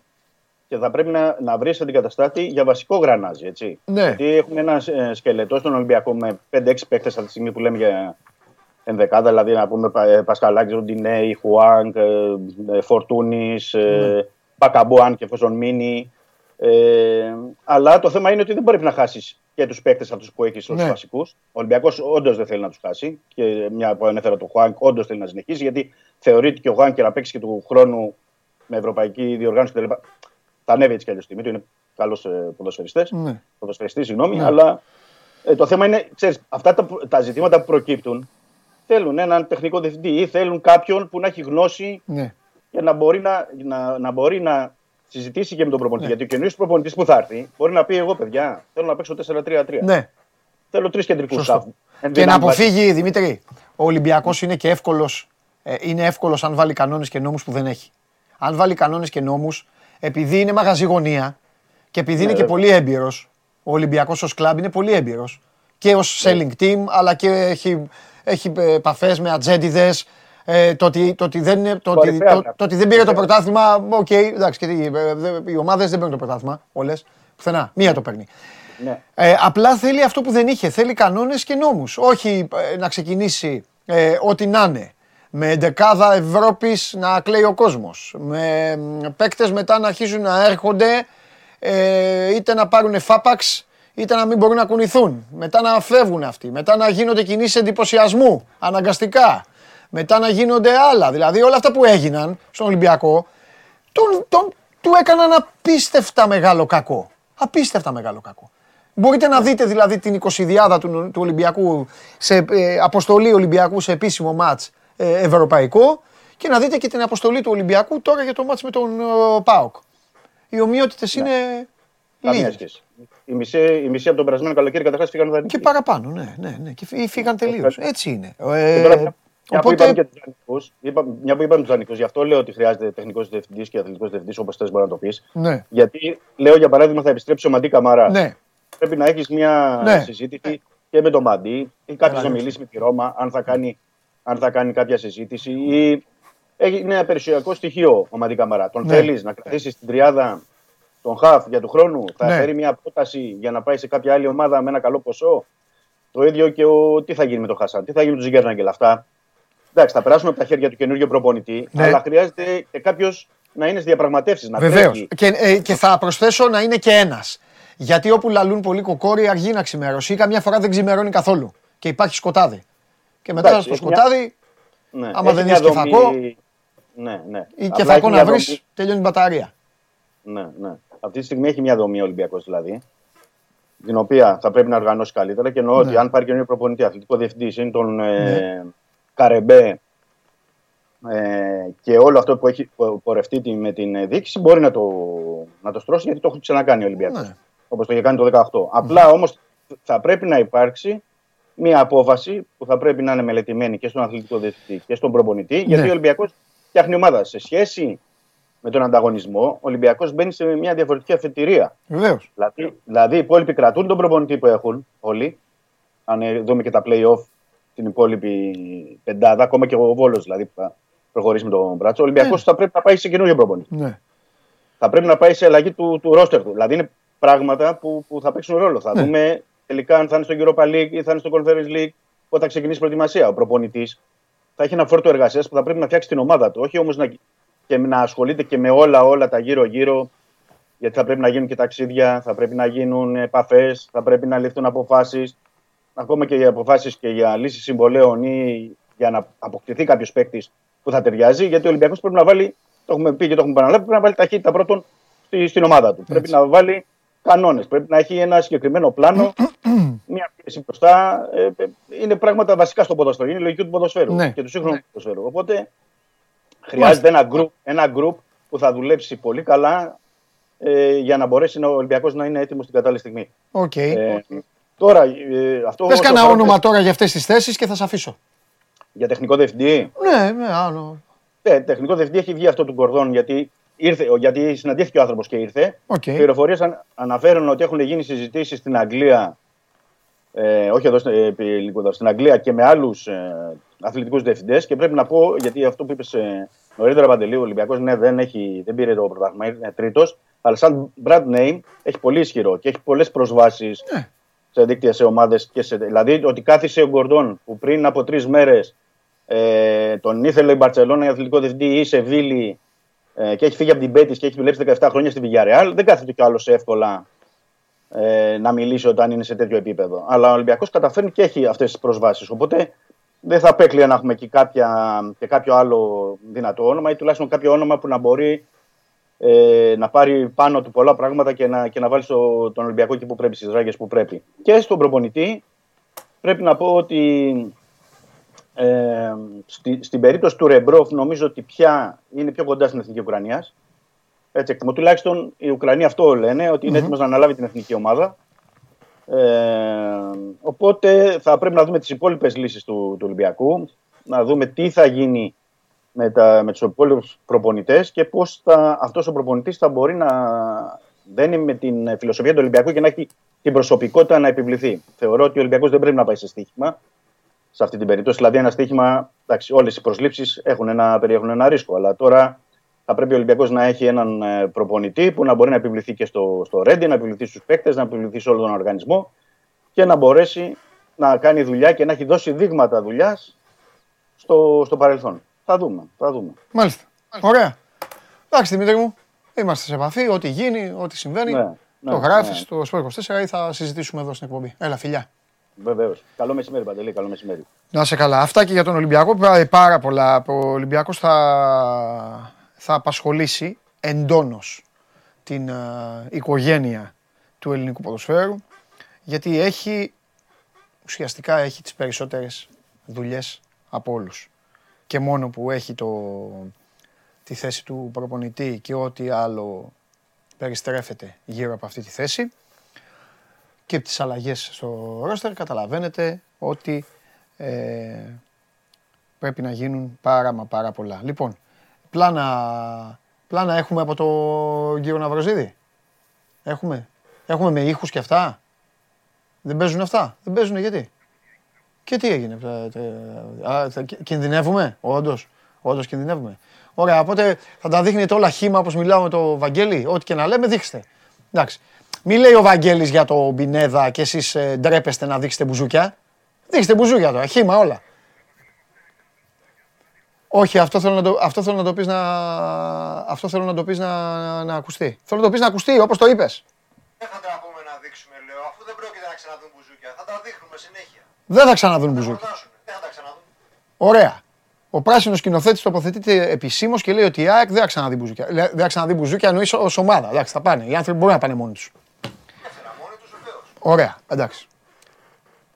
Ωραία. Δεν σε ρωτάω δηλαδή πότε ξανά, ε, πότε ξανά δηλαδή πιστεύεις θα πάνε οι άνθρωποι. Δεν... σε- Ποτέ. Ε, τι ποτέ, δηλαδή η ΑΕΚ δεν θα ξαναπάρει ποτέ τίποτα. Αυτό. Λέω, Σε 20 χρόνια θα είμαστε. Α, μάλιστα. Ωραία. Λοιπόν, ο Βαγγέλης ετοιμάζεται. Σήμερα έχουμε και τέτοιο, το στοίχημα. Έχασε το μαγιό ο Γουλής, θα βγάλει το καπέλο Αρναούτογλου. Πριν όμως, πριν το Βαγγέλη, μίλησε για το show must go on. Ποιος άλλος, ένας άνθρωπος ο οποίος κέρδισε με το σπαθί του την επιστροφή του. Κώστα, σε έβαζα στην εντεκάδα. Ακόμη και όταν ήσουν τραυματίας. Μόνο αυτό έχω να σου πω. Πάμε να δούμε τι είπε ο Καλανόπουλος στον Αυροζίδη. Κώστας Γαλανόπουλος, Κώστα, πόσα χρόνια είσαι στην ΑΕΚ; Είμαι στην ΑΕΚ από το 2010. Τώρα με τα βάλουμε κάτω είναι 14. 14 χρόνια, δεύτερο πρωτάθλημα. Είσαι ένα παιδί που έχεις περάσει πολλά, έχεις συγκινηθεί μπροστά στις κάμερες, έχεις ζήσει απίστευτες στιγμές στην ΑΕΚ, στα πάνω της, στα κάτω της. Είναι αυτή η πιο μεγάλη στιγμή της ΑΕΚ, αυτή που ζήσαμε σήμερα το βράδυ; Ε, εντάξει, νομίζω ότι την κάνει μεγαλύτερη ακόμα λόγω του γηπέδου και τι, ότι είναι η πρώτη χρονιά στο γήπεδό μας και συνδυάζεται με αυτό το απίστευτο αποτέλεσμα. Από εκεί και πέρα δεν μπορώ να μειώσω και το προηγούμενο πρωτάθλημα που είχαμε πάρει, γιατί και το, ήταν εξίσου δύσκολο και πολύ σημαντικό για την ομάδα μετά από τόσα χρόνια. Σίγουρα το ζήσαμε πιο όμορφα ε, σήμερα στο σπίτι μας, με τους οπαδούς μας, με, με τις οικογένειές μας, με όλα. Όλοι αυτό έλεγαν και απ' έξω ο κόσμος ότι είναι λίγο διαφορετικό λόγω του ότι η ΑΕΚ έχει πλέον το σπίτι της. Ο Κώστας Γαλανόπουλος πώς βίωσε όλη αυτή τη σεζόν, που δεν ήταν εύκολη και για τον ίδιο, αλλά ως αρχηγός, ε, εκ των αρχηγών, μάλλον γιατί θα με διορθώσεις, εκ των Ναι, αρχηγών, ε, πρωταθλητής για μία ακόμη φορά. Εντάξει, η, η χρονιά, ε, πολύ δύσκολη χρονιά και για μένα. Ε, μια χρονιά προσαρμογής. Κλείνει με τον καλύτερο τρόπο. Ε, από εκεί πέρα δεν έχω να πω κάτι άλλο. Είναι μια και προσωπική δικαίωση αλλά και ομαδική δικαίωση. Ε, νομίζω ότι όπως είπα και πριν, η, από εδώ και πέρα η ομάδα θα πρέπει να μαζεύει τίτλους, να μεγαλώνει και να κάνει και καλές πορείες στην Ευρώπη. Και μία τελευταία ερώτηση. Έχει κάποιο μυστικό ο coach Αλμέιδα και σας έχει έτσι μέσα στα αποδητήρια αγαπημένους; Εντάξει, νομίζω... Σε ρωτάω γιατί είσαι πάρα πολλά χρόνια στην ΑΕΚ και έχεις ζήσει 100 προπονητές. Είναι, είναι και έργο Αλμέιδα, αλλά είναι και ότι όλοι οι χαρακτήρες μέσα στα αποδητήρια είναι μεγάλες προσωπικότητες και είναι και πολύ καλά παιδιά. Σε ευχαριστώ πάρα πολύ και καλή Να διασκέδαση. είστε καλά. Λοιπόν, αυτός ήταν ο Κώστας Γαλανόπουλος χθες από την ΟΠΑΠ Αρένα στο Μάνο Ναυροζίδη για το Show Must Go On. Πολλά χρόνια. Ο Κώστας ένας πολύ καλός παίκτης και πολύ άτυχος ε, με τους ε, τραυματισμούς. Βρήκε όμως τους ε, χρόνους του, χρησιμοποιήθηκε πρωτάθλημα, περισσότερο στο κύπελο και έγινε και αυτός ένα μέλος της ε, μηχανής ε, απολαμβάνοντας το δεύτερο του πρωτάθλημα με την φανέλα της α, ΑΕΚ. Λοιπόν, ε, πάρτε μια ανάσα για να πάμε στο Βαγγέλη. Καπάκι θέλω. Application, Βαγγέλης και πάμε μετά. Κατέβασε το νέο app του Sport 24 και διάλεξε τι θα δεις. Με το My Sport 24 φτιάξε τη δική σου homepage επιλέγοντας ομάδες, αθλητές και διοργανώσεις. Ειδοποιήσεις για ό,τι συμβαίνει για την ομάδα σου. Match Center, Video Highlight, Live εκπομπές και στατιστικά για όλους τους αγώνες. Μόνο αθλητικά και στο κινητό σου με το νέο Sport 24 app. Κατέβασέ το.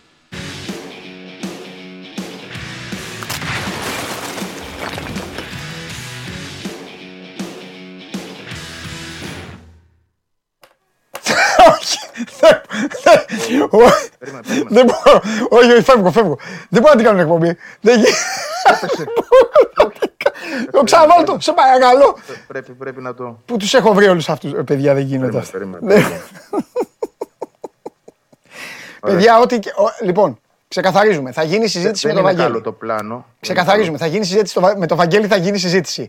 Όταν θα με βλέπετε να γελάω, να μην παρεξηγήσετε. Δεν θα γελάω ούτε με τον Βαγγέλη, ούτε με εσάς, ούτε με ό,τι ακούω, γιατί είστε και. Πώς το λένε. Δεν δεν θα, γελά, θα Εγώ γελάω με, πρέπει- με, το, με την εικόνα Πρέπει να, αυτή. βγάλω, πρέπει να βγάλω την εκπομπή εξ- έτσι για να δείξω στο σκηνοθέτη ότι Δεν το, μπορώ. ε, το, δύ- το δύσκολο δεν είναι να πας στην κορυφή. Ναι. Είναι να κρατηθείς εκεί, να κρατήσεις αυτή τη βαριά κούπα πάνω σου. Κάτι το οποίο ο σκηνοθέτης από το 13 το αγνοεί, νομίζω, αν δεν κάνω λάθος. Ε; 10 χρόνια. Λοιπόν, εγώ παλεύω εδώ να την κρατήσω. Δέκα. Δέκα Ναι, ναι, είναι βαριά. 10, συγγνώμη. Δέκα. Εντάξει, μπερδεύτηκα γιατί κάνω και μια προσπάθεια. Ισορροπώ, βλέπεις τι κάνω. Ε, σε, ε, εί- ήσουν δυνατός προηγουμένως, δηλαδή ήσουν εντάξει, αλλά. Προσπάθησε. Δε- δε- το, κα- το καλύτερο το έχω για το φινάλε όμως. Ναι, άστο, ε, το, το, ναι, το νοκάουτ το θέλω στο φινάλε. Τι θες να μιλήσεις, άντε μίλα. Έπεσε πάλι. Θέλω να δώσω στη Βούλα Πατουλίδου της Super League. Όπως η Βούλα Πατουλίδου το 92 πήρε το χρυσό όταν παραπάτησε η αντίπαλό της, έτσι και ο Βαγγέλης. Όχι, είσαι λάθος. Πω, Το πω. κέρδισε. Είσαι, έχασε. είσαι λάθος. Παραπάτησε, παραπάτησε μόνη της. Παραπάτησε Η α- μόνη της. Η ακυροσύνη των Εσύ, λεγόμενων εσύ, του είναι. εσύ τώρα ακυρώνεις, ακυρώνεις αυταπόδεικτη. Μολδαβό αριστερό μπακ. Και, και το φίλο μου το Γασβάν. Παλεύω, δεν μπορώ να βρω την ισορροπία. Περίμενε. Ο άλλος συνεχίζει μεταξύ ο άλλος. Εντάξει, εκεί θα είμαι. Και Ωχ, πρωταθλητής. δεν μπορώ ρε παιδιά. Τι, ε, τι τραβάμε ρε παιδιά. Τι γίνεται λοιπόν, Βαγγελάρα. Η ΑΕΚ βγάλω πήρε το τώρα, πρωτάθλημα. θα το Ε, Να σου πω και κάτι. Παίξτε Ναι. πλάνα. Ε, ε, παίξτε πλάνα. Ο Βαγγέλης τήρησε την υπόσχεσή του. Βαγγέλη, το Εγώ show must κάνω go on αβατά, είναι το δικό. κάνω Μην μου πεις ότι το καραφλό βέλος αυτό. Πιο πολύ έχουμε. Ο φίλος μου πήγε με την κούπα. Καραφλό βέλο. Α, και να δώσω συγχαρητήρια. Νάτος. Να δώσω και συγχαρητήρια στην κοπέλα χθες. Το έλαβα από πολύ κόσμο στο Instagram. Πάρα πολλοί κόσμος. Μου στείλε τη φωτογραφία που η κοπέλα ε, έλεγε. ε, τον, τον έλεγε Καραφλό βέλος. Bald arrow και τέτοια. Θέλω τη φανέλα σου και όλα αυτά. Μπράβο στο κορίτσι. Ντάρο, Bald arrow, ναι. Πάμε. Ε, έχεις Ξεκίνα. πάρει το μπρα- Έχεις πάρει το brand. Πάμε. Ναι, βέβαια. Ξεκίνα τι, ξεκίσου. Ε, την ό,τι θες επίθεση. λέγε, δεν με νοιάζει. Ρε φίλε, είναι κα- κάθε, κάθε Δεν πήγα στα εκπομπή μπουζούκια, σου δεν αλλάζω τα φώτα. Σε στριμώχνω, σε ρωτάω, σε κάνω. Μα, Εντάξει, δεν βέβαια, έχω. Ρώτα βέβαια με, έχεις ρώτα βρει, με, το, στριμώχνω. έχεις βρει το κόλπο και με τιμωρείς εσύ. Αλλά σήμερα όμως, σήμερα Το είναι... ανέβασε το story χθες, ε; Το ανέβασες. Στο είχα υποσχεθεί αυτό. Έκανε πάταγο. Ε, βέβαια, ε, αποθέωση. Σε αποθέωναν όλοι, όλες οι ομάδες. Λέω, να το ξαναχτύπησε. Τι Λοιπόν, θα κάνω. πάρ την μπάλα και φύγε. Λέγε τι βλέπουμε, λέγε τι δεν βλέπουμε, ό,τι θέλεις. Ε, Κύριε, δεν ήμουν εκεί. Η αλήθεια εντάξει, είναι ότι στα δεν πειράζει. μπουζούκια Δεν πήγα γιατί είμαι και μιας ηλικίας και δεν το αντέχω Μια πλέον χαρά αυτό. είσαι. Πάμε. Ε, και είναι και από γούρι. Δεν πήγα και το 18 και είπα δεν θα πάω και τώρα για να το ξαναζήσουμε του χρόνου. Ναι. Ε, εντάξει, τρομερές στιγμές. Ο Αλμέιδα είναι τόσο, τόσο δικός μας πια και οι, οι, οι δικοί του άνθρωποι, οι έξι δηλαδή συνεργάτες του, ε, που αυτοί έδωσαν το show. Από όσα είδα και εγώ δηλαδή και από όσα έμαθα και συζητώντας. Ε, τρομερή βραδιά. Ε, εντάξει. Τι να πω, Παντελή μου, δηλαδή, ορισμένες φορές τα λόγια, ξέρεις, στο να περιγράψεις. Αυτοί τι είναι παίκτες είναι αυτοί που χοροπηδάνε. Αυτή είναι η βο- βοηθή του. Αν διακρινώ καλά. Ναι, γιατί τους φωνάζει έναν προς έναν. Α, Ο Πινέδα, ο Πινέδα είναι μου λένε, εντάξει. Τώρα είναι ο Πινέδα. Εντάξει, δεν βλέπω, συγγνώμη, είναι και. η- Εγώ δεν έχω καλή εικόνα αυτή τη στιγμή. είναι Εντάξει, δεν λίγο πειράζει, δεν πειράζει. Πάμε, πάμε. Δικός του είναι και ο Πινέδα. Αυτός τον έφερε. Έτσι. Ναι, ναι, ναι, ναι, ναι βέβαια. Βοηθός του. Σωστό. Εγώ θα πω για αυτό που έζησα στη Φιλαδέλφια. Το οποίο τελικά επιβεβαίωσε όλα, όλα αυτά που λέγαμε. Δεν ξέρω αν ήταν 100.000, αν ήταν 90 ή 80, αλλά σίγουρα δεν έχω ξαναδεί κάτι τέτοιο. Δεν το έχω δει, επειδή είμαι και λίγο παλαιότερος από παιδιά που τώρα παρακολουθούν και δεν έχουν ζήσει στη Νέα Φιλαδέλφια. Θυμάμαι το πάρα πολύ καλά το πρωτάθλημα του 94, γιατί ήμουνα 19 χρονών. Λοιπόν, και τότε ε, καμία σχέση με αυτό που είδα χθες. Ε, η Λαοθάλασσα γύρω από τη Νέα Φιλαδέλφια, που είναι πλέον και μια διαφορετική περιοχή, να το πούμε και αυτό. Έχει τόσους χώρους εστίασης που βοηθά πραγματικά τον κόσμο να, να πάει από νωρίς και να βρει, να βρει μέρη να κάτσει Ναι. Και να το χαρεί. Είναι μια, εγώ τη λέω, ε, μεγάλωσα εκεί. Δεν μου πολύ αρέσει όπως είναι το στυλ της πια, αλλά τη λέω μια απέραντη φαγητούπολη. Οκ. Ε, Προφανώς εκμεταλλεύεται και το γήπεδο και κάθε τώρα γωνιά και μια τρύπα που λέμε γίνεται χώρος εστίασης. Δεν έγινε, Αλλά- να πω εγώ γιατί το φοβόμουν. Εγώ δεν έγινε και κάτι. Δεν έγινε Δεν τίποτα. έγινε τίποτα, εκεί θα πήγαινα. Όχι, δεν έγινε κάτι τρομερό έξω από το γήπεδο. Τα άσχημα έγιναν μέσα. Θα συζητήσουμε για αυτά. Ναι. Για να τα βάλουμε όλα σε μια σειρά. Γιατί έρχεται και η Ευρώπη μπροστά και αυτά που έγιναν χθες για την Ευρώπη θα είναι για την ΑΕΚ καταδικαστικά, αν δεν μαζευτούν. Και εκεί πρέπει να εστιάσει ο οργανισμός και το ξέρει. Ο Φράνσον Αλλά- είναι αυτός που κάνει τα. Το... Ναι, ναι, ναι. ναι, ναι. Ε, ο Φανφέρτ. Α, ο Φανφέρτ. Γιατί τους Φανφέρτ. μπερδεύω αυτούς τους δύο. Ο Αν Φράνσον- ήταν ο Φράνσον θα τον αποθέωνα, να ξέρεις. Ο Κακομοίρης βγήκε χθες. Κακομοίρης, συγγνώμη. δεν- δεν είναι Κακομοίρης. καλή λέξη. Όχι, δεν, είναι Κακομοίρης. καλή, δεν, δεν είναι καλή λέξη. Καλά. Ε, συμπαθη- με συμπάθεια το είπα. Απλά εμφανίστηκε χθες την ώρα της απονομής και ακούστηκε από τα μεγάφωνα ο gentleman. δηλαδή. Τι να δεν είχες λέγανε, να ρε του, φίλε. δεν είχες να του πεις ο game changer, ο καθοριστικός, εντάξει. ο ένα, ο άλλο, δεν ξέρω κάτι. Καλά είπαν όμως γιατί gentleman. Γιατί προφανώς ήταν δεν έχει δημιουργήσει και κανένα πρόβλημα το παιδί Ποτέ, αυτό. ποτέ, ποτέ, ποτέ. Ε, εντάξει. Και φαντάζομαι και αυτός είπε, ρούφηξε μέχρι το μεδούλι αυτή τη σεζόν. Ε, αυτό. έστω και ως ε, συμμετέχουν σε δύο-τρία μάτς κυπέλου και ούτω καθεξής. Και να σου Χωρίς πω έχει, κάτι. δηλαδή, είναι ρόλο, Όποια ναι. ταχύτητα παίκτης και να είναι, θα πάρει το καλοκαίρι μια μεταγραφή, θα πάει κάπου ως πρωταθλητής Ελλάδας. Συμφωνώ. Ο Κώστας Αντοκούμπο, που είμαστε και Lakers, ναι. να το πούμε και αυτό γιατί και εδώ πάμε για πρωτάθλημα. Ναι, ναι, Ευαγγέλη μου, έτσι Παντελή μπράβο. μου, Ναι, Ευαγγελάρα λοιπόν, μου, ναι. Έτσι, Έτσι. Ε, πήρε δαχτυλίδι χωρίς να παίζει. Εντάξει, αυτό μένει. Είναι, ε, είσαι μέλος μιας ομάδας, σημαίνει ότι είσαι στα αποδητήρια ένα καλό στοιχείο, σημαίνει Έτσι. ότι και εσύ βοηθάς από την πλευρά σου και μπράβο και στον Αλμίδα που ε, κράτησε ένα παίκτη γιατί θα μπορούσε άνετα να πει ότι ξέρεις Ναι. τι, εμένα αυτός δεν μου κάνει, δεν τον βάζω να παίζει. Ε, διώχτε τον. Όχι. Τον είχε εκεί, κάτι είδε, κάτι που μπορεί να έλεγε στους άλλους, να κρατήσει το παιδί το συμβόλαιό του, κανένας να μην χάνει τα λεφτά του και τη δουλειά του. Ακόμα μια πτυχή του Αλμίδα που ε, μας δείχνει τι άνθρωπος είναι. Έτσι. Ξαναλέω ότι άλλος θα τον είχε απομακρύνει. 100% γιατί δεν θα του έκανε. Τον κράτησε και ούτω καθεξής. Να μην μένουμε τώρα μόνο σε αυτό. Να πάω ξανά στο γήπεδο. Πάμε, γιατί πάμε. εγώ εκεί, εκεί έζησα αυτό που δεν είχα ξαναζήσει ποτέ στη ζωή μου. Ξαναλέω το 94 που η ΑΕΚ πήρε το τελευταίο πρωτάθλημά της πριν από το 18 ή και το 93 ή και στο, σε εκείνο το παιχνίδι με τον Ολυμπιακό που η ΑΕΚ έπρεπε να νικήσει. Αυτή την ατμόσφαιρα δεν την είχα δει εγώ στην Εφηλαδελφία. Δεν την είχα ζήσει. Ήταν μια συσσωρευμένη, ένα συσσωρευμένο αποθυμένο 20 ετών. Δεν πρέπει ποτέ να ξεχνάμε, γιατί είναι εύκολο για τον κάθε οπαδό, για τον κάθε φίλο άλλης ομάδας να λέει ότι εντάξει, πού ήσασταν 20 χρόνια, δεν ήσασταν πουθενά, αλλά μπείτε στη θέση όλη της ΑΕΚ και σκεφτείτε ότι δεν είχε δικό της γήπεδο. Ναι.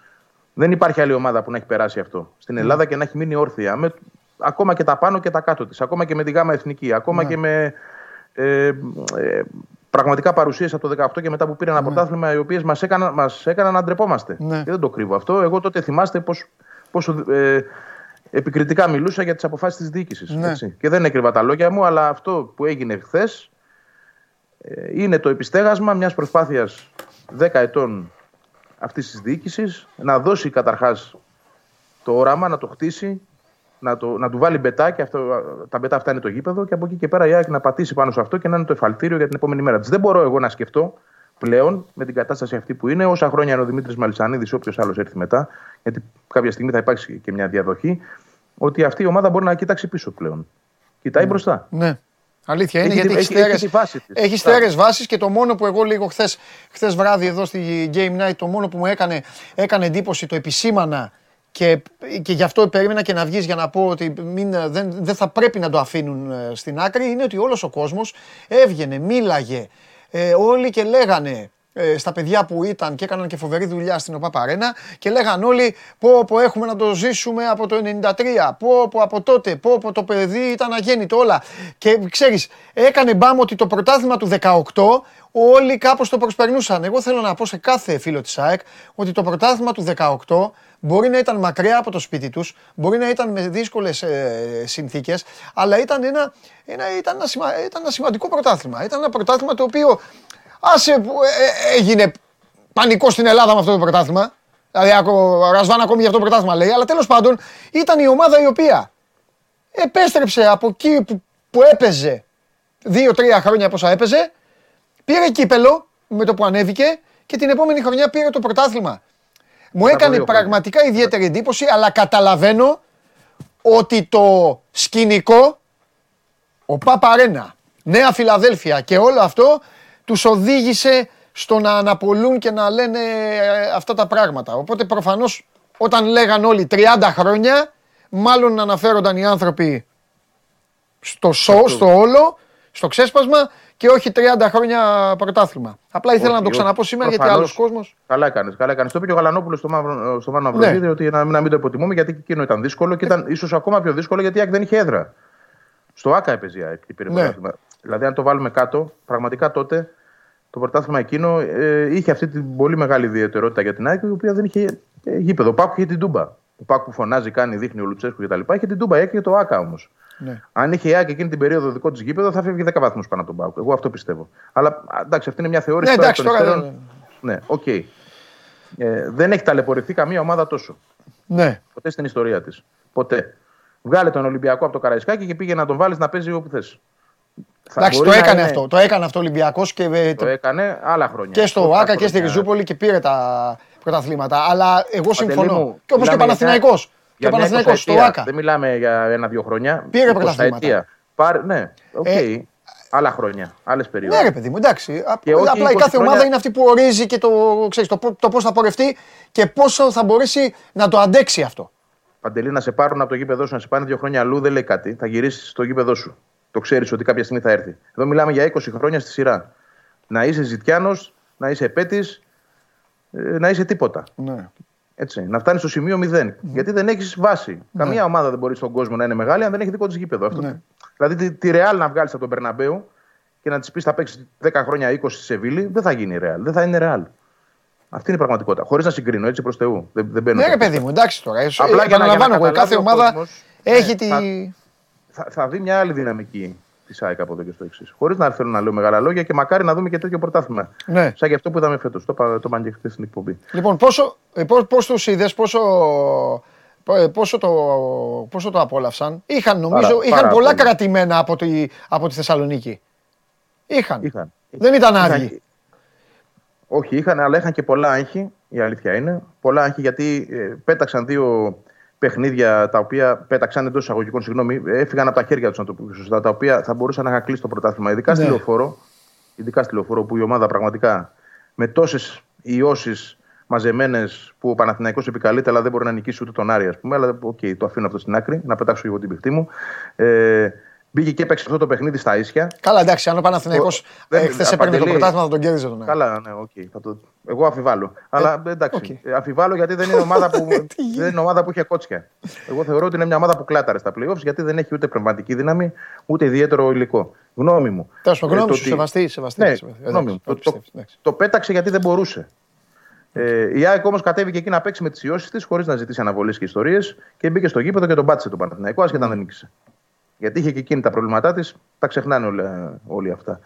Ε, αυτό, εκείνο το γεγονός, εκείνη η μέρα έκανε τους παίκτες πραγματικά να είναι στεναχωρημένοι, ακόμα περισσότερο μετά το παιχνίδι με τον Ολυμπιακό. Εκείνο το 0-0, το οποίο βέβαια θα μπορούσε να είναι και χειρότερο. Αν είχε, μπει εκείνο το goal του, αν είχε μετρήσει εκείνο το γκολ του Μπακαμπού στην τρίχα του offside. Λοιπόν, ε, μετά από αυτό το μάτς ήταν δύσκολη η διαχείριση, πάρα πολύ δύσκολη, γιατί το είχαν πιστέψει, πιστέψει το είχαν βάλει στο μυαλό τους αρκετοί, να το πω έτσι, ότι χάνεται η ελπίδα πια, χάθηκε μια ευκαιρία. Τώρα πρέπει να περιμένουμε πραγματικά να κάνει κάτι ο Ολυμπιακός και χωρίς να θέλουν πολλοί μέσα στα αποδητήρια να αναιρέσουν τη δυναμική του Ολυμπιακού ή να ε, αμφισβητήσουν το πώς θα έπαιζε το παιχνίδι, στο μυαλό υπήρχε καρφωμένο σε αρκετά παιδιά ότι εντάξει αυτό το μάτς μπορεί να στραβώσει και να χάσουμε το πρωτάθλημα. Η ψυχολογία δεν ήταν καλή όταν η ΑΕΚ πήγε στο Βικελίδης να παίξει με τον Άρη. Ήταν κακή. Αυτή είναι η πραγματικότητα. Αλλά και εκεί κατάφερε να ανταποκριθεί.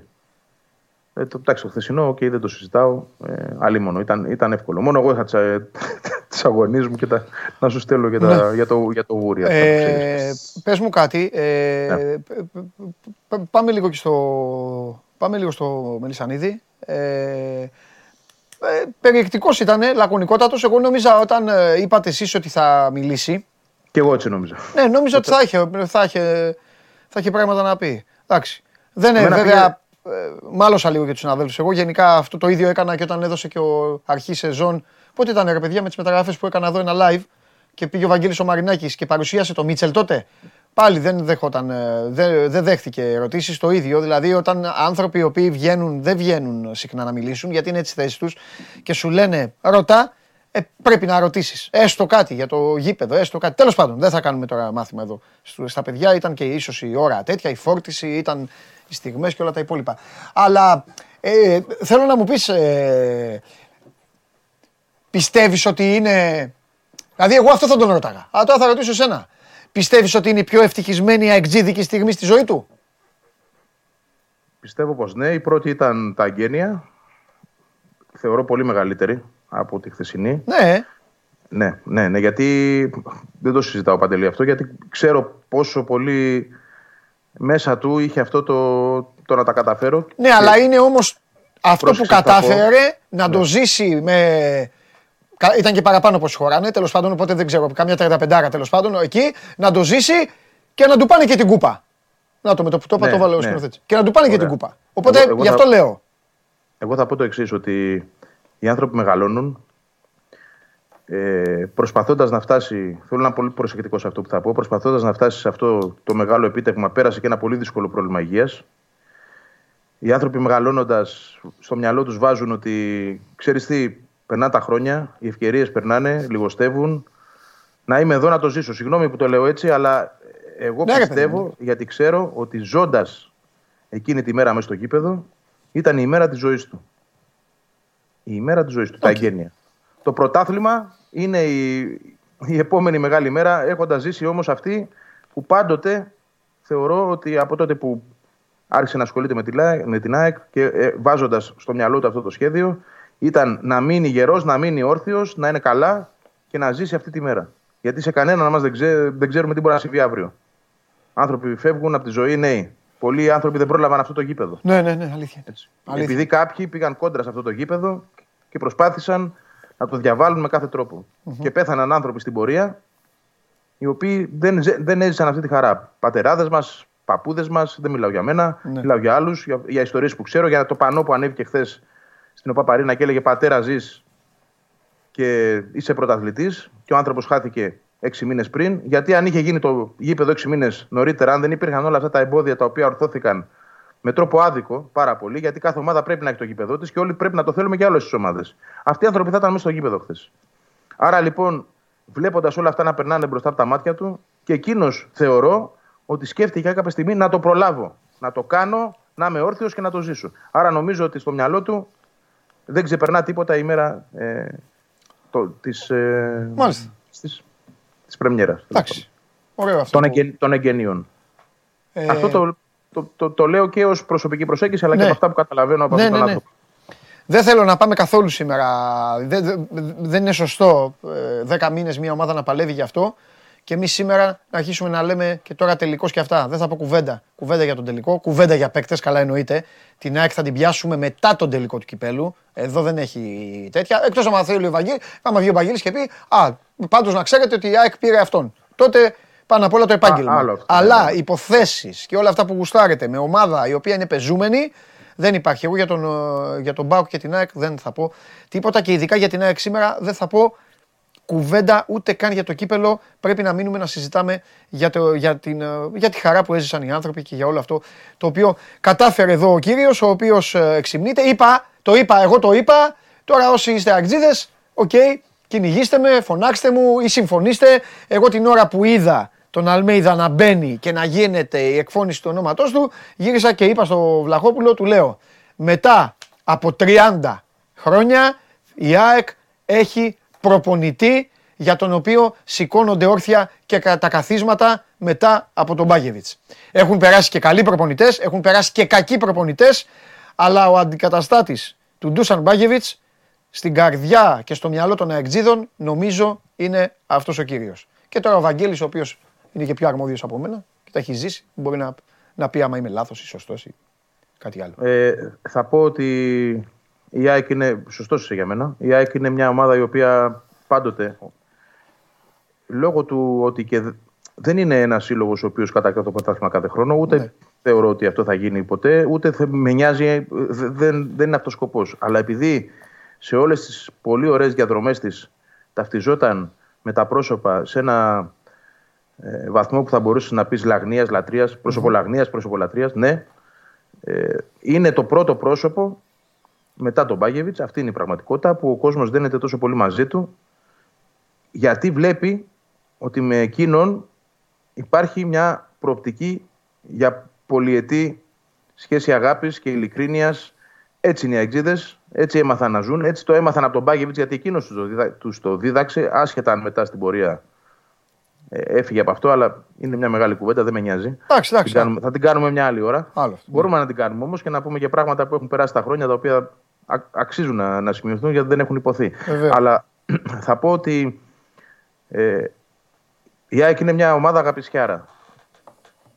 Έτσι τη ζούμε εμείς, έτσι τη νιώθουμε και έτσι τη νιώθει και αυτός. Όταν, όταν αυτός ο άνθρωπος δείχνει τέτοια αγάπη, ελπίζω να μην γίνει αύριο κάτι διαφορετικό και να, να ζήσουμε δεύτερο Μπάγεβιτ. Βέβαια, αν το έχουμε ζήσει, θα σημαίνει ότι η ΑΕΚ θα έχει πάρει 6-7 πρωταθλήματα και ο άνθρωπος θα είναι απόλυτα επιτυχημένο. Αλλά η αφοσίωση που δείχνει στην ομάδα, η επιθυμία του να είναι σε αυτήν, το γεγονός ότι μετά από 3-4 μήνες στην ομάδα σχεδόν προκαλούσε, προκαλούσε τη συζήτηση για να μεταφέρει το μήνυμα. Ελάτε εδώ είμαι, ανανεώστε με. Θέλω να μείνω για, για χρόνια. Δεν θα πω για πάντα γιατί είναι δύσκολη λέξη. Ναι, μωρέ, εντάξει. να μείνω για χρόνια. Πήρε το συμβόλαιο μέχρι το 27 και είπε ότι είναι η πιο ευτυχισμένη ημέρα της ζωής του. Ε, όταν αυτά τα, τα λόγια βγαίνουν από, από καρδιάς, όταν κάποιος τα πιστεύει και δεν έχω λόγο, έτσι, μέχρι αποδείξω του εναντίου να, να αμφισβητώ, ε, πράγματι είναι το πρόσωπο που η ΑΕΚ περίμενε και ήθελε.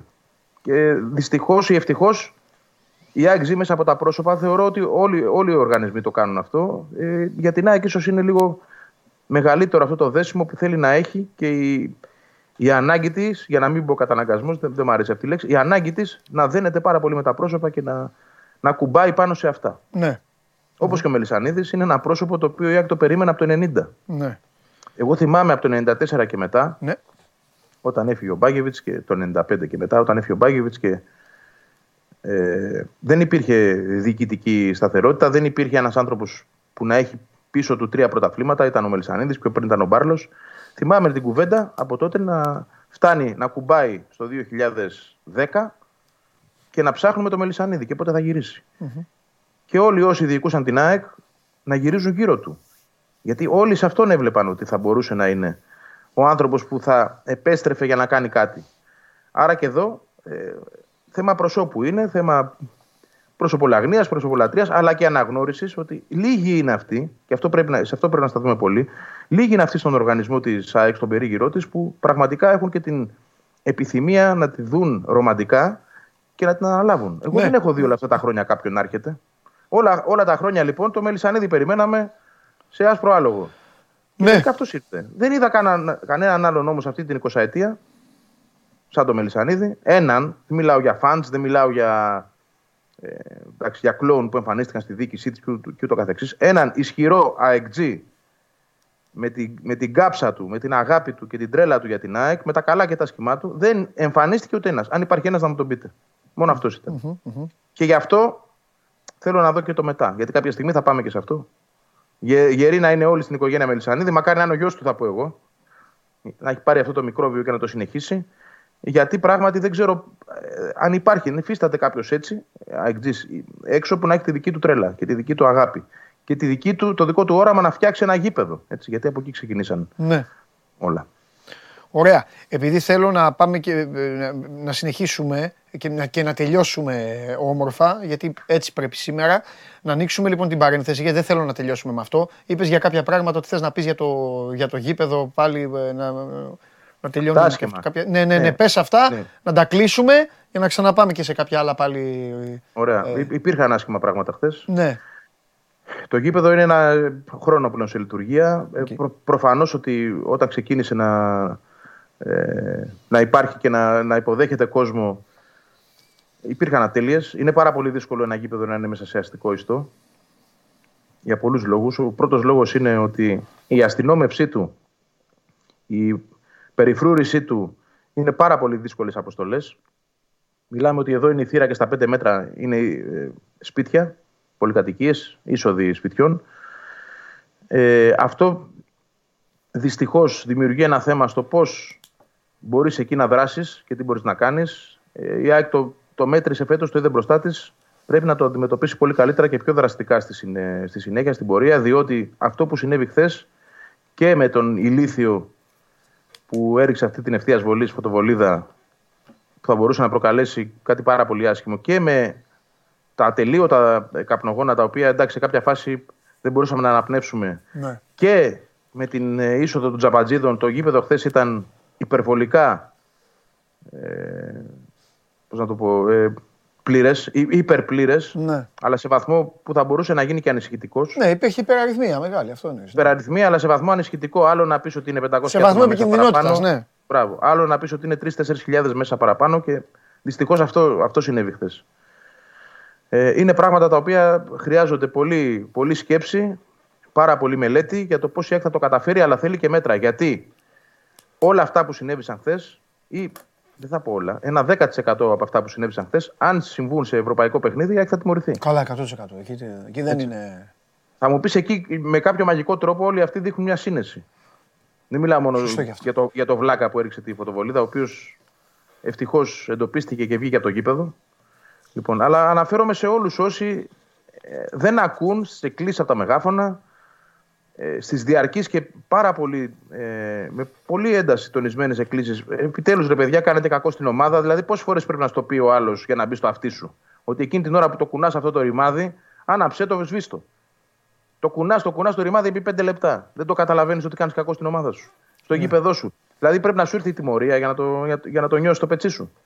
Αμφιβάλλω δηλαδή και αυτοί αν θα το καταλάβουν. Όποιοι το κάνουν έτσι. Και δεν αναφέρομαι τώρα ούτε σε οπαδικά κινήματα. Ε, Θεωρώ ότι η ηλικιότητα είναι στο μυαλό του καθενός. Ναι, μόνο εντάξει, δεν έχει σχέση. Γιατί χθες θέλω να το πω για την Original ότι έκανε τρομερή προσπάθεια να περιφρουρηθεί το γήπεδο και να μην μπουν μέσα.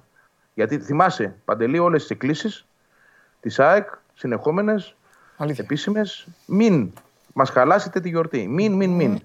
το παδικό κίνημα λοιπόν έκανε αυτό που έπρεπε για να γίνει μια ωραία γιορτή. Το ότι βρίσκονται Κάποιοι λύθοι όμως που δεν καταλαβαίνουν, ε, πραγματικά αυτό πρέπει με κάποιο τρόπο να, να αποφευχθεί στο μέλλον. Να μου πεις πώς, δεν ξέρω, δεν ξέρω, αλλά Και η με ΑΕΚ πρέπει να το κίνδυνο, μελετήσει πάρα με πολύ. κίνδυνο ζωής τώρα υπάρχουν βίντεο κάποιοι να σκαρφαλώνουν σε σημεία που λίγο να φύγει το χέρι, λίγο το πόδι. Ναι, θα πέσουν έφυγε, κάτω. yes. Θα πέσουν κάτω, θα γίνει κανένα χοντρό σκηνικό. Και μετά θα αρχίσει κλασικά η Ελλάδα και θα αρχίσουν να λένε ποιος φταίει και γιατί γίνεται αυτό. Και, δηλαδή,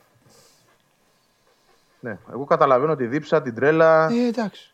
Μπορώ να σου πω ότι ακόμα καταλαβαίνω και το να υπάρξει. που δεν το βλέπεις άλλα γήπεδα στην Ευρώπη, να υπάρξουν περισσότεροι από όσοι θα πρέπει να είναι μέσα. Αλλά την ασυδοσία δεν αντέχω. Τη βλακεία. Αυτό είναι και θέμα, είναι πολλά, είναι θέμα Εντάξει, παιδείας, και- είναι πάρα πολλά πράγματα. Μπράβο, ναι. Και ξαναλέω, είναι, είναι ένα πάρα πολύ δύσκολο γήπεδο. Δεν έχει χώρο γύρω του, περιβάλλοντα χώρο, Ε, ο οποίος αυτό. να σου επιτρέπει να δράσεις αποτελεσματικά. Ναι, ναι. Θα μου πεις το ΑΚΑ, που υπήρχε άπλετος χώρος. Έξω από αυτό δεν υπήρχε ε, αυτό το πράγμα. Ε, στο μπορούσε ΆΚΑ να δεν πει έγινε το κάτι τι. τέτοιο όμως για να δοκιμαστεί. Το... που- που- Και Αλλά πάλι ναι, στο ΆΚΑ θα τουλάχιστον ήταν όμως. Θα μέσα, μπορούσες. ναι. Θα μπορούσες. Μπράβο. Θα μπορούσες.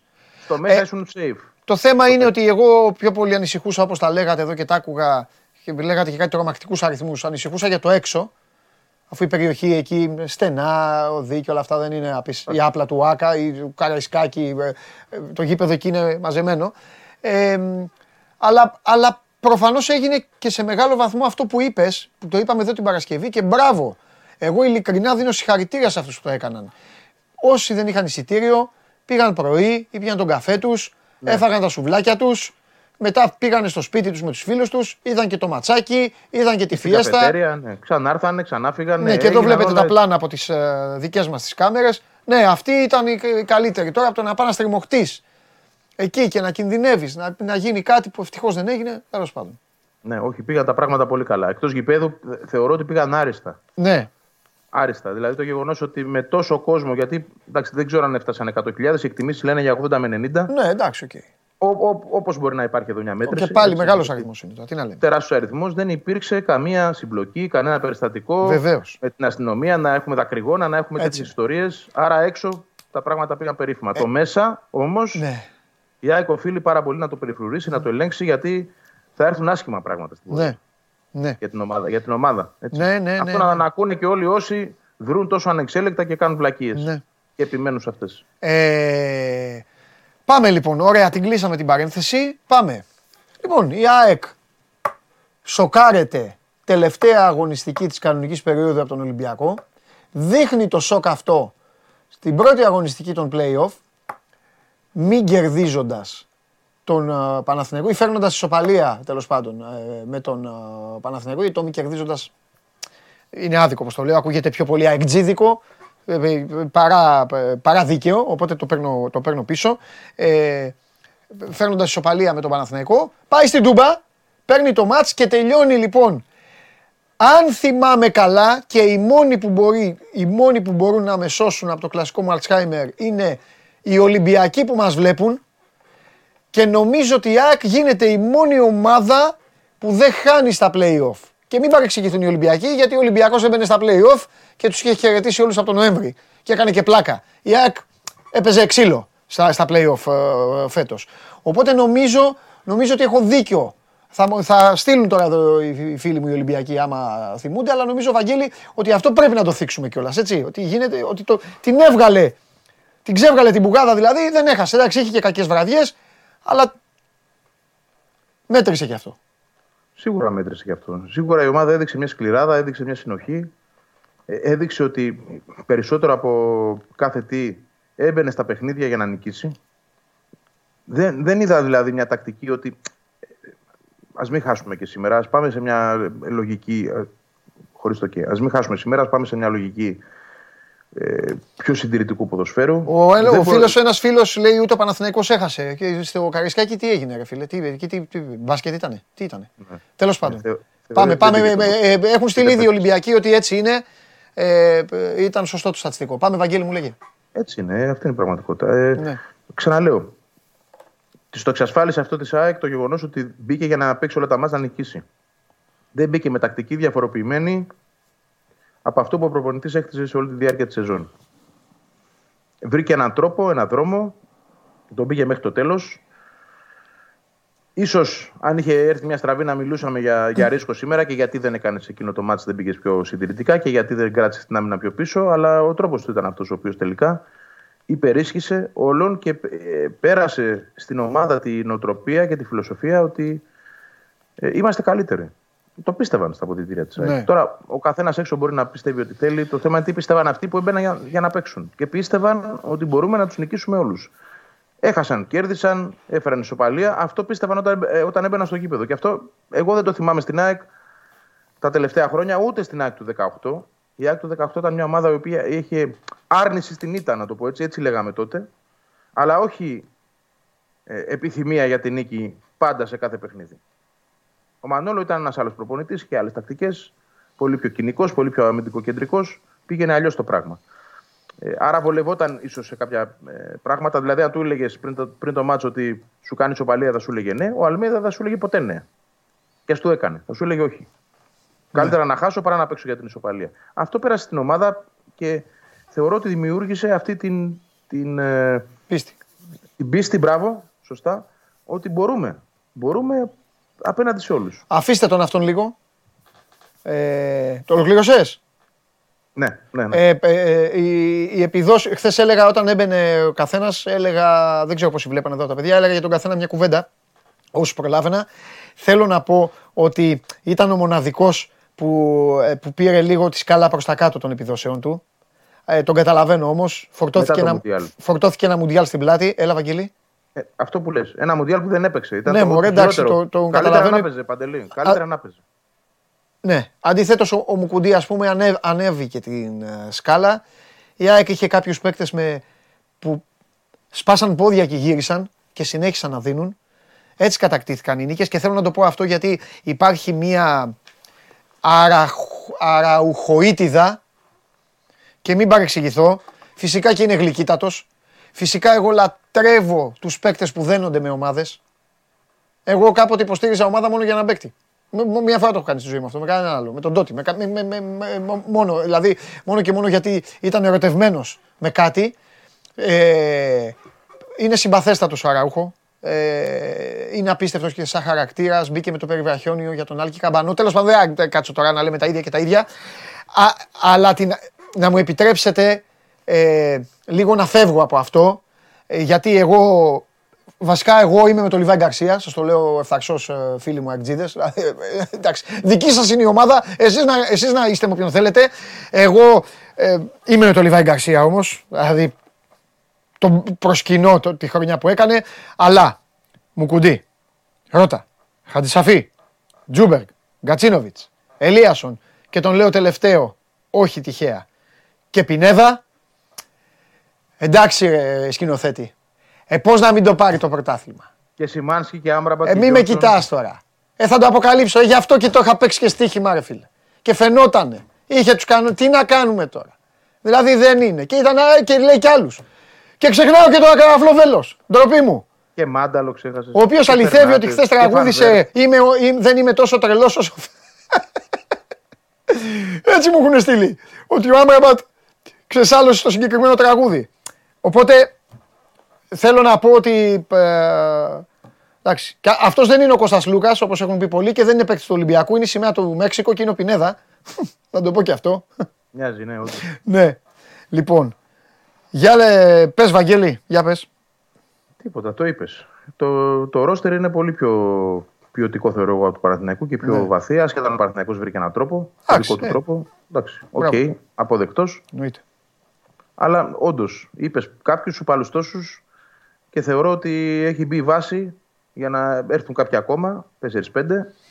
Θα είναι πιο ποιοτική ακόμα. Η ΑΕΚ δεν έχει να κοιτάξει πίσω. Μόνο μπροστά, έχει γήπεδο, έχει προπονητή, έχει πάρα πολύ καλό ρόστερ. Σίγουρα το θέμα του Πινέδα απασχολεί πολύ γιατί ήταν ο πιο ποιοτικός της ομάδας. Δεν θα πω απαραίτητα ο πολυτιμότερος, γιατί ήταν πολύ πιο πολύτιμη αναπεριόδου. Δηλαδή ο Τσούμπερ ήταν ο πολυτιμότερος στα playoffs. Πριν ήταν ο Γκατσίνοβιτ ένα διάστημα. Σε άλλο διάστημα ήταν ο Άμπραμπατ. Σε άλλο ήταν ο Αραούχο. Βέβαια. Ό- όλοι κάποια περίοδο ήταν ε, οι πολυτιμότεροι και αυτό δείχνει ε, το πόσο, ε, πόση επάρκεια ρόστερ και- και στοιχείων ποιότητας υπάρχει στην ομάδα. Ε, Δεν βλέπω την ΑΕΚ να πηγαίνει πίσω πια. Αυτό είναι το καλό. Θυμάμαι το 2018 που, τελειώσαν, που τελείωσαν όλα και είχα στο μυαλό μου τι γίνεται τώρα που πάμε πάλι για βεβαιότητα. Θα φύγει ο Μανόλο, ποιο θα έρθει, γήπεδο δεν έχουμε, πάλι στο ΑΚΑ. Ο Μελισανίδης θέλει να κάνει, δεν θέλει να επενδύσει, θέλει να φτιάξει το γήπεδο, το μυαλό του είναι εκεί. Όλα αυτά που ίσχυαν δηλαδή Ναι. και δεν, δεν επέτρεψαν στην ομάδα να κοιτάξει μπροστά. Ε, τώρα όλα αυτά δεν υπάρχουν. Οπότε πάμε σε μια φάση εξέλιξης προόδου. Ε, άλλο να μην σου βγει σεζόν και άλλο να ε, καταστρέφεσαι μέσα από σεζόν όπως συνέβαινε στο παρελθόν. Ναι. Και φυσικά το κύπελο. Να, να πω στο Ματίας Αλμέιδα ότι καταπληκτική η τακτική του, αλλά πλέον ε, μετά από ένα χρόνο τώρα θα τους έχουν πάρει χαμπάρι. Γιατί ξυπνάνε και οι αντίπαλοι. Αναφέρομαι ότι ο Αλμέιδα κουτσάρει απερίσπαστος, μόνος του κοιτάει την εντεκάδα και οι κύριοι που βλέπετε εδώ οι περισσότεροι είναι όρθιοι στον πάγκο και βράζουν ε, οι τούμπες, οι λεωφόροι, τα καραϊσκάκια, όλα εκεί φωνάζουν, κάνουν, ράνουν. Οπότε να δω, θέλω να δω λίγο και τι τακτική θα παίξει τώρα με το επιτελείο του, το οποίο το λατρεύει και καλά κάνει. Ε, για, λέω για να μην αφήσουμε κανέναν να παίξω, ρε παιδί μου, γιατί ε, έχουμε πει για όλους. Οπότε νομίζω ότι και, ε, ο- νομίζω και, ότι και αυτοί συνέβαλαν και εντός προπονητικού Πάρα κέντρου πολύ. και εκτός. Πάρα πολύ. Ναι. Ε, το λέει και ο ίδιος ε, και στον πάγκο προφανώς τον κρατούν πιο ήρεμο παίρνοντας πάνω τους Ε, παίρνουν πάνω τους όλα. ναι. απορροφώντας απορροφώντας πράγματα τα οποία θα μπορούσαν να τον εκνευρίσουν, να τον ε, κάνουν να, να μην σκέφτεται το παιχνίδι και την τακτική και ο- μόνο αυτό που πρέπει να κάνει στον πάγκο. Αλλά γενικά η δουλειά του στην καθημερινότητα είναι μια δουλειά που ο προπονητής την, α- την αποθεώνει. Δεν είναι τυχαίο ότι τους έχει μαζί του από το 2011. Όπου πηγαίνει τους παίρνει. Ε, εντάξει, είναι μια παρέα, ένα group που το καλό είναι ότι είναι και μεγάλο group.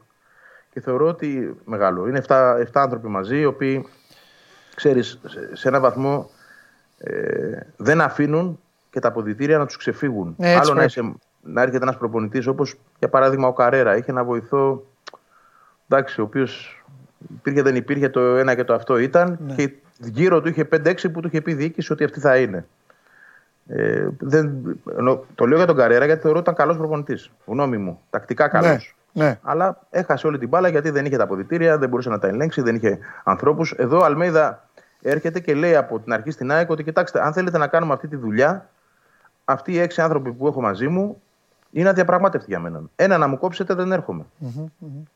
Γι' αυτό και είπε χθες ότι έγιναν δύο ραντεβού. Το μάθαμε χθες. Τώρα μπορούμε να δώσουμε και ένα follow-up. Ναι, έγιναν δύο ραντεβού. Γιατί και δεν το ήξερα κι εγώ, να μην το παίζω έξυπνος και ειδήμων, αλλά μόλις το άκουσα, το κοίταξα να δω γιατί. Γιατί στο πρώτο πράγματι, όπως είπε ο Αλμίδα, ο Μελισανίδης δεν πίστηκε όσον αφορά στο αν θα έπρεπε να εμπιστευτεί σε μια παρέα τρελοαργεντινών, να το πω Ναι. έτσι, τα ηνία της ομάδας. Σε αυτό Δεν το ήταν θυμάμαι αδιαπρα- αυτό. Ο Παπαδημητρίου δεν μας το είπε εδώ. Δεν το είπε. ε. Δεν το θυμάμαι. Ούτε εγώ. Τώρα που το λέω. Όχι, δεν, δεν το έχει πει. Δεν το έχει πει. Ναι. Οκ. Λοιπόν, προφανώς σου λέει πού να δώσω τώρα σε αυτούς τους 7 Ναι. την ΑΕΚ να την αφήσω εν λευκό. Αλλά ο Αλμέιδα Α. ήταν αυτό. Στο, στο δεύτερο ραντεβού Τον έψησε. Κάμφθηκαν οι, οι αντιστάσεις. Ναι. Και ευτυχώς που έγινε αυτό και είδα- Ωραία. ζήσαμε αυτό που ζήσαμε. Έχουμε μια φοβερή ερώτηση, η οποία δεν θα απαντηθεί τώρα και θα πω γιατί. Λέει ο φίλος ερώτηση προς Παντελή και Ευαγγέλη. Καταπληκτική ερώτηση είναι αυτή. Συγκλονιστική. Αλλά δεν είναι της παρούσης. Λέει: Οι παίκτες αυτοί που ανέφερες Παντελή είναι ευρωπαϊκού επίπεδου ή είναι καλοί στα όρια του ελληνικού ποδοσφαίρου; Καταπληκτική ερώτηση, αλλά δεν είναι της παρούσης και θα τη συζητήσουμε με τον Βαγγέλη. Ναι. Είναι φοβερή ερώτηση αυτή. Ούτε τους μειώνει, ούτε τους αποθεώνει. Η αλήθεια είναι κάπου εκεί, ε, κοντά και θα τα, θα, θα τα πούμε, αλλά σήμερα δεν είναι. Δεν θέλω να κάνουμε τέτοια συζήτηση. Από, από κοντά αυτή είναι ωραία. Από κοντά, ναι. Τώρα έγινε μια συζήτηση ε, ε, αφ- αφιερωμένη ουσιαστικά στην ομάδα η οποία έκοψε πρώτη το νήμα του πρωταθλήματος. Το ίδιο κάναμε πέρυσι για τον Ολυμπιακό και το ίδιο θα κάνουμε πάντα για την ομάδα που καταφέρνει να βγει πρωταθλήτρια. Λοιπόν, αυτά για σήμερα. Αύριο θα ξαναμιλήσουμε για, το, για να μπούμε σιγά σιγά σιγά σιγά. Κάνε το φινάλε που έχεις, ε, κάνε, κάνε και το Εγώ- φινάλε που έχεις υποσχεθεί εδώ για το σκηνοθέτη και σε αυτό. Εγώ επειδή είμαι, είμαι καλός άνθρωπος και αγαπώ τους φίλους μου, το θεωρώ φίλο μου το σκηνοθέτη. Δεν έχει σημασία. Άστα αυτά. Ναι, Βράζει μέσα του. Ναι. περίμενε, θα καταλήξω. Ε, θέλω να του πω ότι δίπλα μου υπάρχει μια θέση, αν θέλει να έρθει μαζί μου στις 24 του Μάη, ε, να δούμε ε, τον τελικό μαζί και να δούμε ε, το πώς ο απερχόμενος κυπελούχος παραδίδει τα σκύπτρα. Αυτά παρέδωσε. Τι πεις τώρα θα μας τα δώσει; Όχι. Τι όχι; Ο απερχόμενος κυπελούχος παρέδωσε τα σκύπτρα Θα τα παραδώσει. Σε αυτό. 24 Παρέδωσε του τα Μάη. σκύπτρα. Παρέδωσε τα Όπα. σκύπτρα στον, Ναι, ναι, ναι, προπονητή, εσύ- στον προπονητή ο οποίος. Έτσι θες εσύ. Ναι. Εγώ εγώ είμαι δίκαιος. Άκου να σου πω, εγώ είμαι δίκαιος. Κοίτα ρε. Δεν- Αυτό για τους σκηνοθέτη και το πάει και, το, και, και πού το πάει, πού το πάει. Α, Όχι, φι- δεν το πάω. Του λέω ότι να έρθει δίπλα μου να δει το Παναθηναϊκό να δίνει τα σκύπτρα στον επόμενο. Είτε θα είναι η Άκη είτε το Πάουκ. Εντάξει. Α, εντάξει, Ούτε, σωστό, κύπ- σωστό. ούτε κύπελο δηλαδή. Σε καλή στο βόλο, ρε σκηνοθέτη. Που πήγαινες τώρα, θα τα κρίσεις. πήγαινες, έριχνες τι πεντάρες σου, έτρωγες, γινόσουν αντίρλα. Έλα, έλα τώρα στο βόλο. Τι, να κέρδισες κοιτάξουμε τίποτα; ότι, Κύριε σκηνοθέτη, Τι να κάνει, μόνος θα πάει να θα παίζει το μάτσα, θα κάτσει μόνος σε μια ταβέρνα. Όχ, το ιερό δισκοπότηρο. φιλιά, Γεια. φιλιά, φιλιά. Λοιπόν, αυτός ήταν ο, ο Βαγγελάρας, όλα εδώ. Ε, εντάξει, ρε, να σου πω κάτι. Καταλαβαίνω. Α, πειράγματα, πειράζεστε, κάνετε. Προσέξτε, μη σας λείψουν αυτά. Εντάξει, φιλιά πολλά να προσέχετε. Τα λέμε αύριο στις 12. Γεια σας.